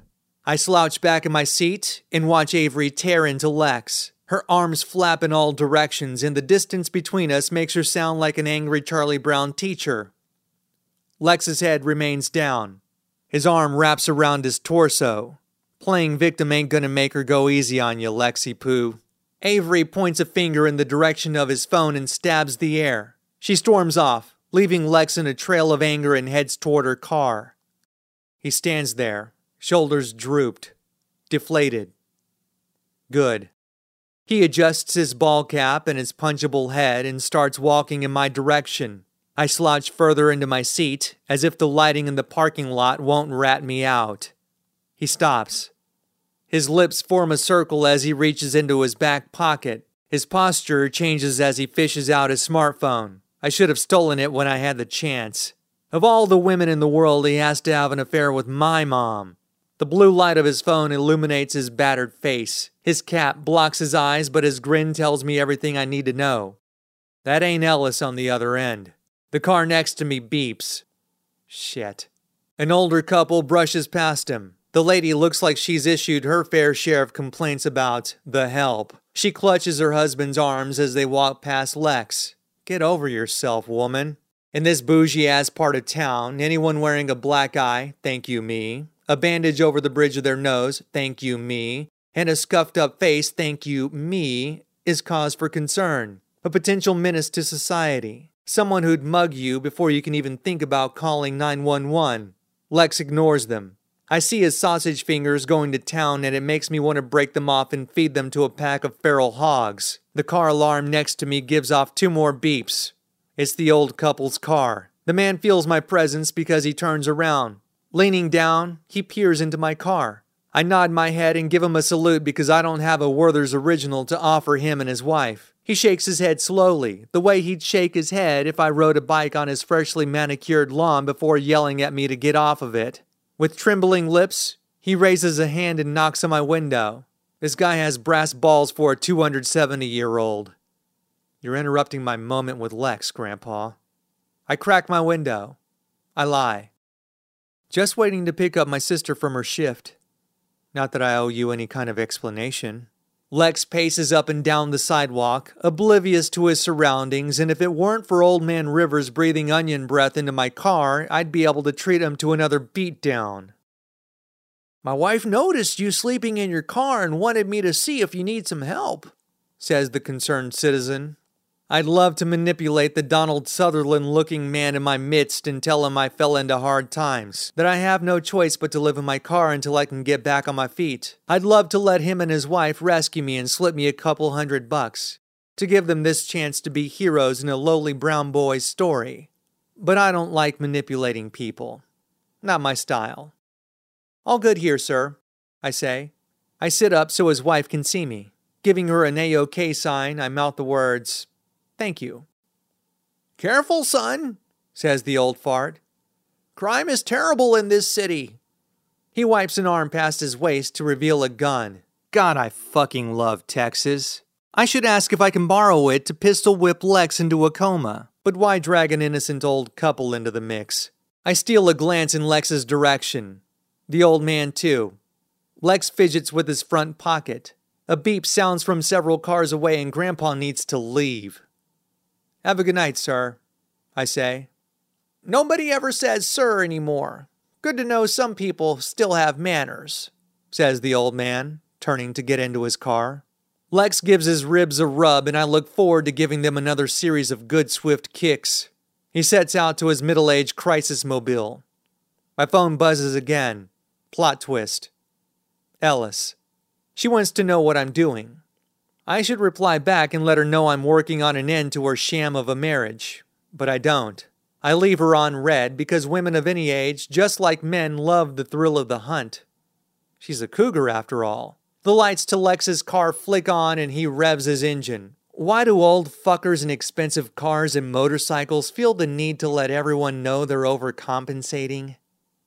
He takes off and I wait a few seconds before following him. My phone buzzes again, and Ellis's name pops up on the screen in my dashboard. I tap it the way I'd like to tap her. Carefully. Siri reads me Ellis's message. We never finished that project, and I need your help at the office. You available tonight? Siri asks me if I want to respond, and of course I do. I say, No. I should have had Siri tell her I'm busy following her husband home so I can beat his ass again. But I don't. Lex drives like shit, weaving in and out of traffic. No turn signal, erratic braking. His little girl would drive better than him if he let her. My 10 year old V Dub can hold its own against any other ride, but keeping up with Lex's overpriced sports car without blowing my cover is becoming a pain in my ass. But I persist, making sure to keep back a few cars' distance. We get to a red light and my phone chimes again. Ellis. I tap the screen and Siri reads me the message. Ellis wants to know why I won't answer, and come on, woman, the last thing I need is another mom trying to control me. But I need her in this game against Lex, so I offer a reply. I tell Siri to tell her I had a late dinner and need to study. Plus, I'm on the road and need to focus. The light turns green. The tires to Lex's car peel out, burning rubber on the street. What I wouldn't give to see HPD pull him over, tase him, and slam him on the hood of their squad car. But then I get a visual of anti police rallies in favor of Lex and swaths of people demanding justice for this innocent man getting brutalized by cops, and the visual disappears. I need to do this. An erratic turn into his block, and I whiz past him, posting up a few houses down in front of a home littered with inflatable Christmas decorations. My dad would have decorated our yard better than these yuppies. Scanning for neighbors outside doing chores, the coast is clear. I pull the hood over my head and lift a cloth mask over my face. It's just me, the lifeless inflatable Christmas characters, and the rattling of an occasional bug. A body appears in the window of one of the houses. I turn and offer a wave. They wave back. I get to Griffin HQ, the guiltiest of all their neighbors overdoing it with yard decor. Spiral Christmas trees line the pathway leading to their front door, decorated with an oversized wreath with an elf's head in the middle. Inflatable gnomes stand at attention and reindeer guard the bushes. A giant Santa inside an inflatable snow globe blocks one of the front windows. I sneak around to the driveway. This must be what it's like to be one of the bad guys in Home Alone. A floodlight blasts down on me. Shit. I take cover between the cypress trees along the edge of the driveway waiting for it to click off. I see Lex in his kitchen, standing with both his arms on the counter. His head jerks about as he massages the side of it. He pops a pill into his mouth and chases it down with something in a glass. My phone buzzes. I do a Lex check before looking down. Avery. Sorry about tonight. My dad tries so hard to get me and Jack together, it's obnoxious. Obnoxious. Just like your dad's existence. I reply, all good. And I follow it up with a smiley face emoji. Another message from Avery comes down, and don't these Griffin women want me to help eradicate this cancer from their family? You're way too cool about this, lol. I peek up to make sure I'm still alone. The camera above the entrance to the backyard flashes a small red light, and I want to destroy that red light for trying to ruin my night. I crawl across the driveway to the gate. It's open. Ha!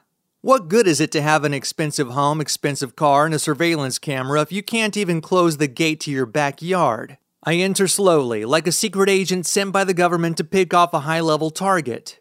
Their patio furniture matches the patio furniture at Ellis's office, the only consistent pattern of behavior in their dysfunctional lives.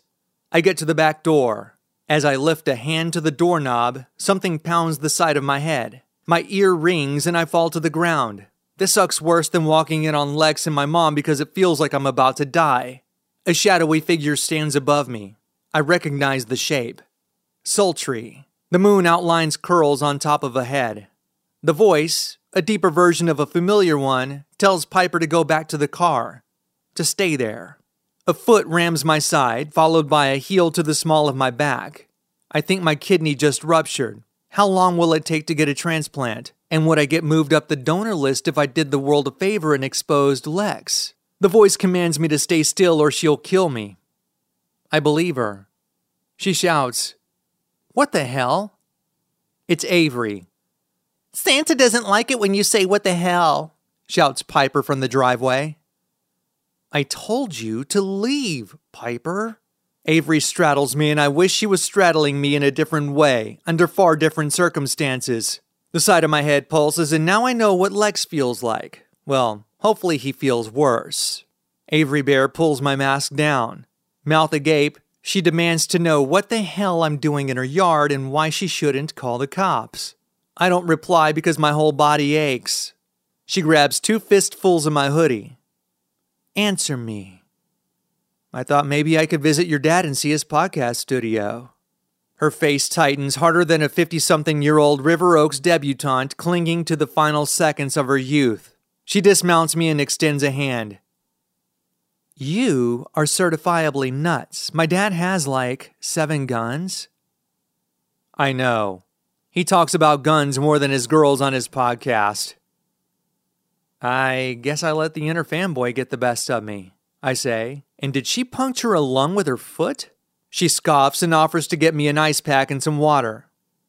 And since I know my dad wants to get back into my good graces, I'll show you his studio, she says. Crisis averted. For now.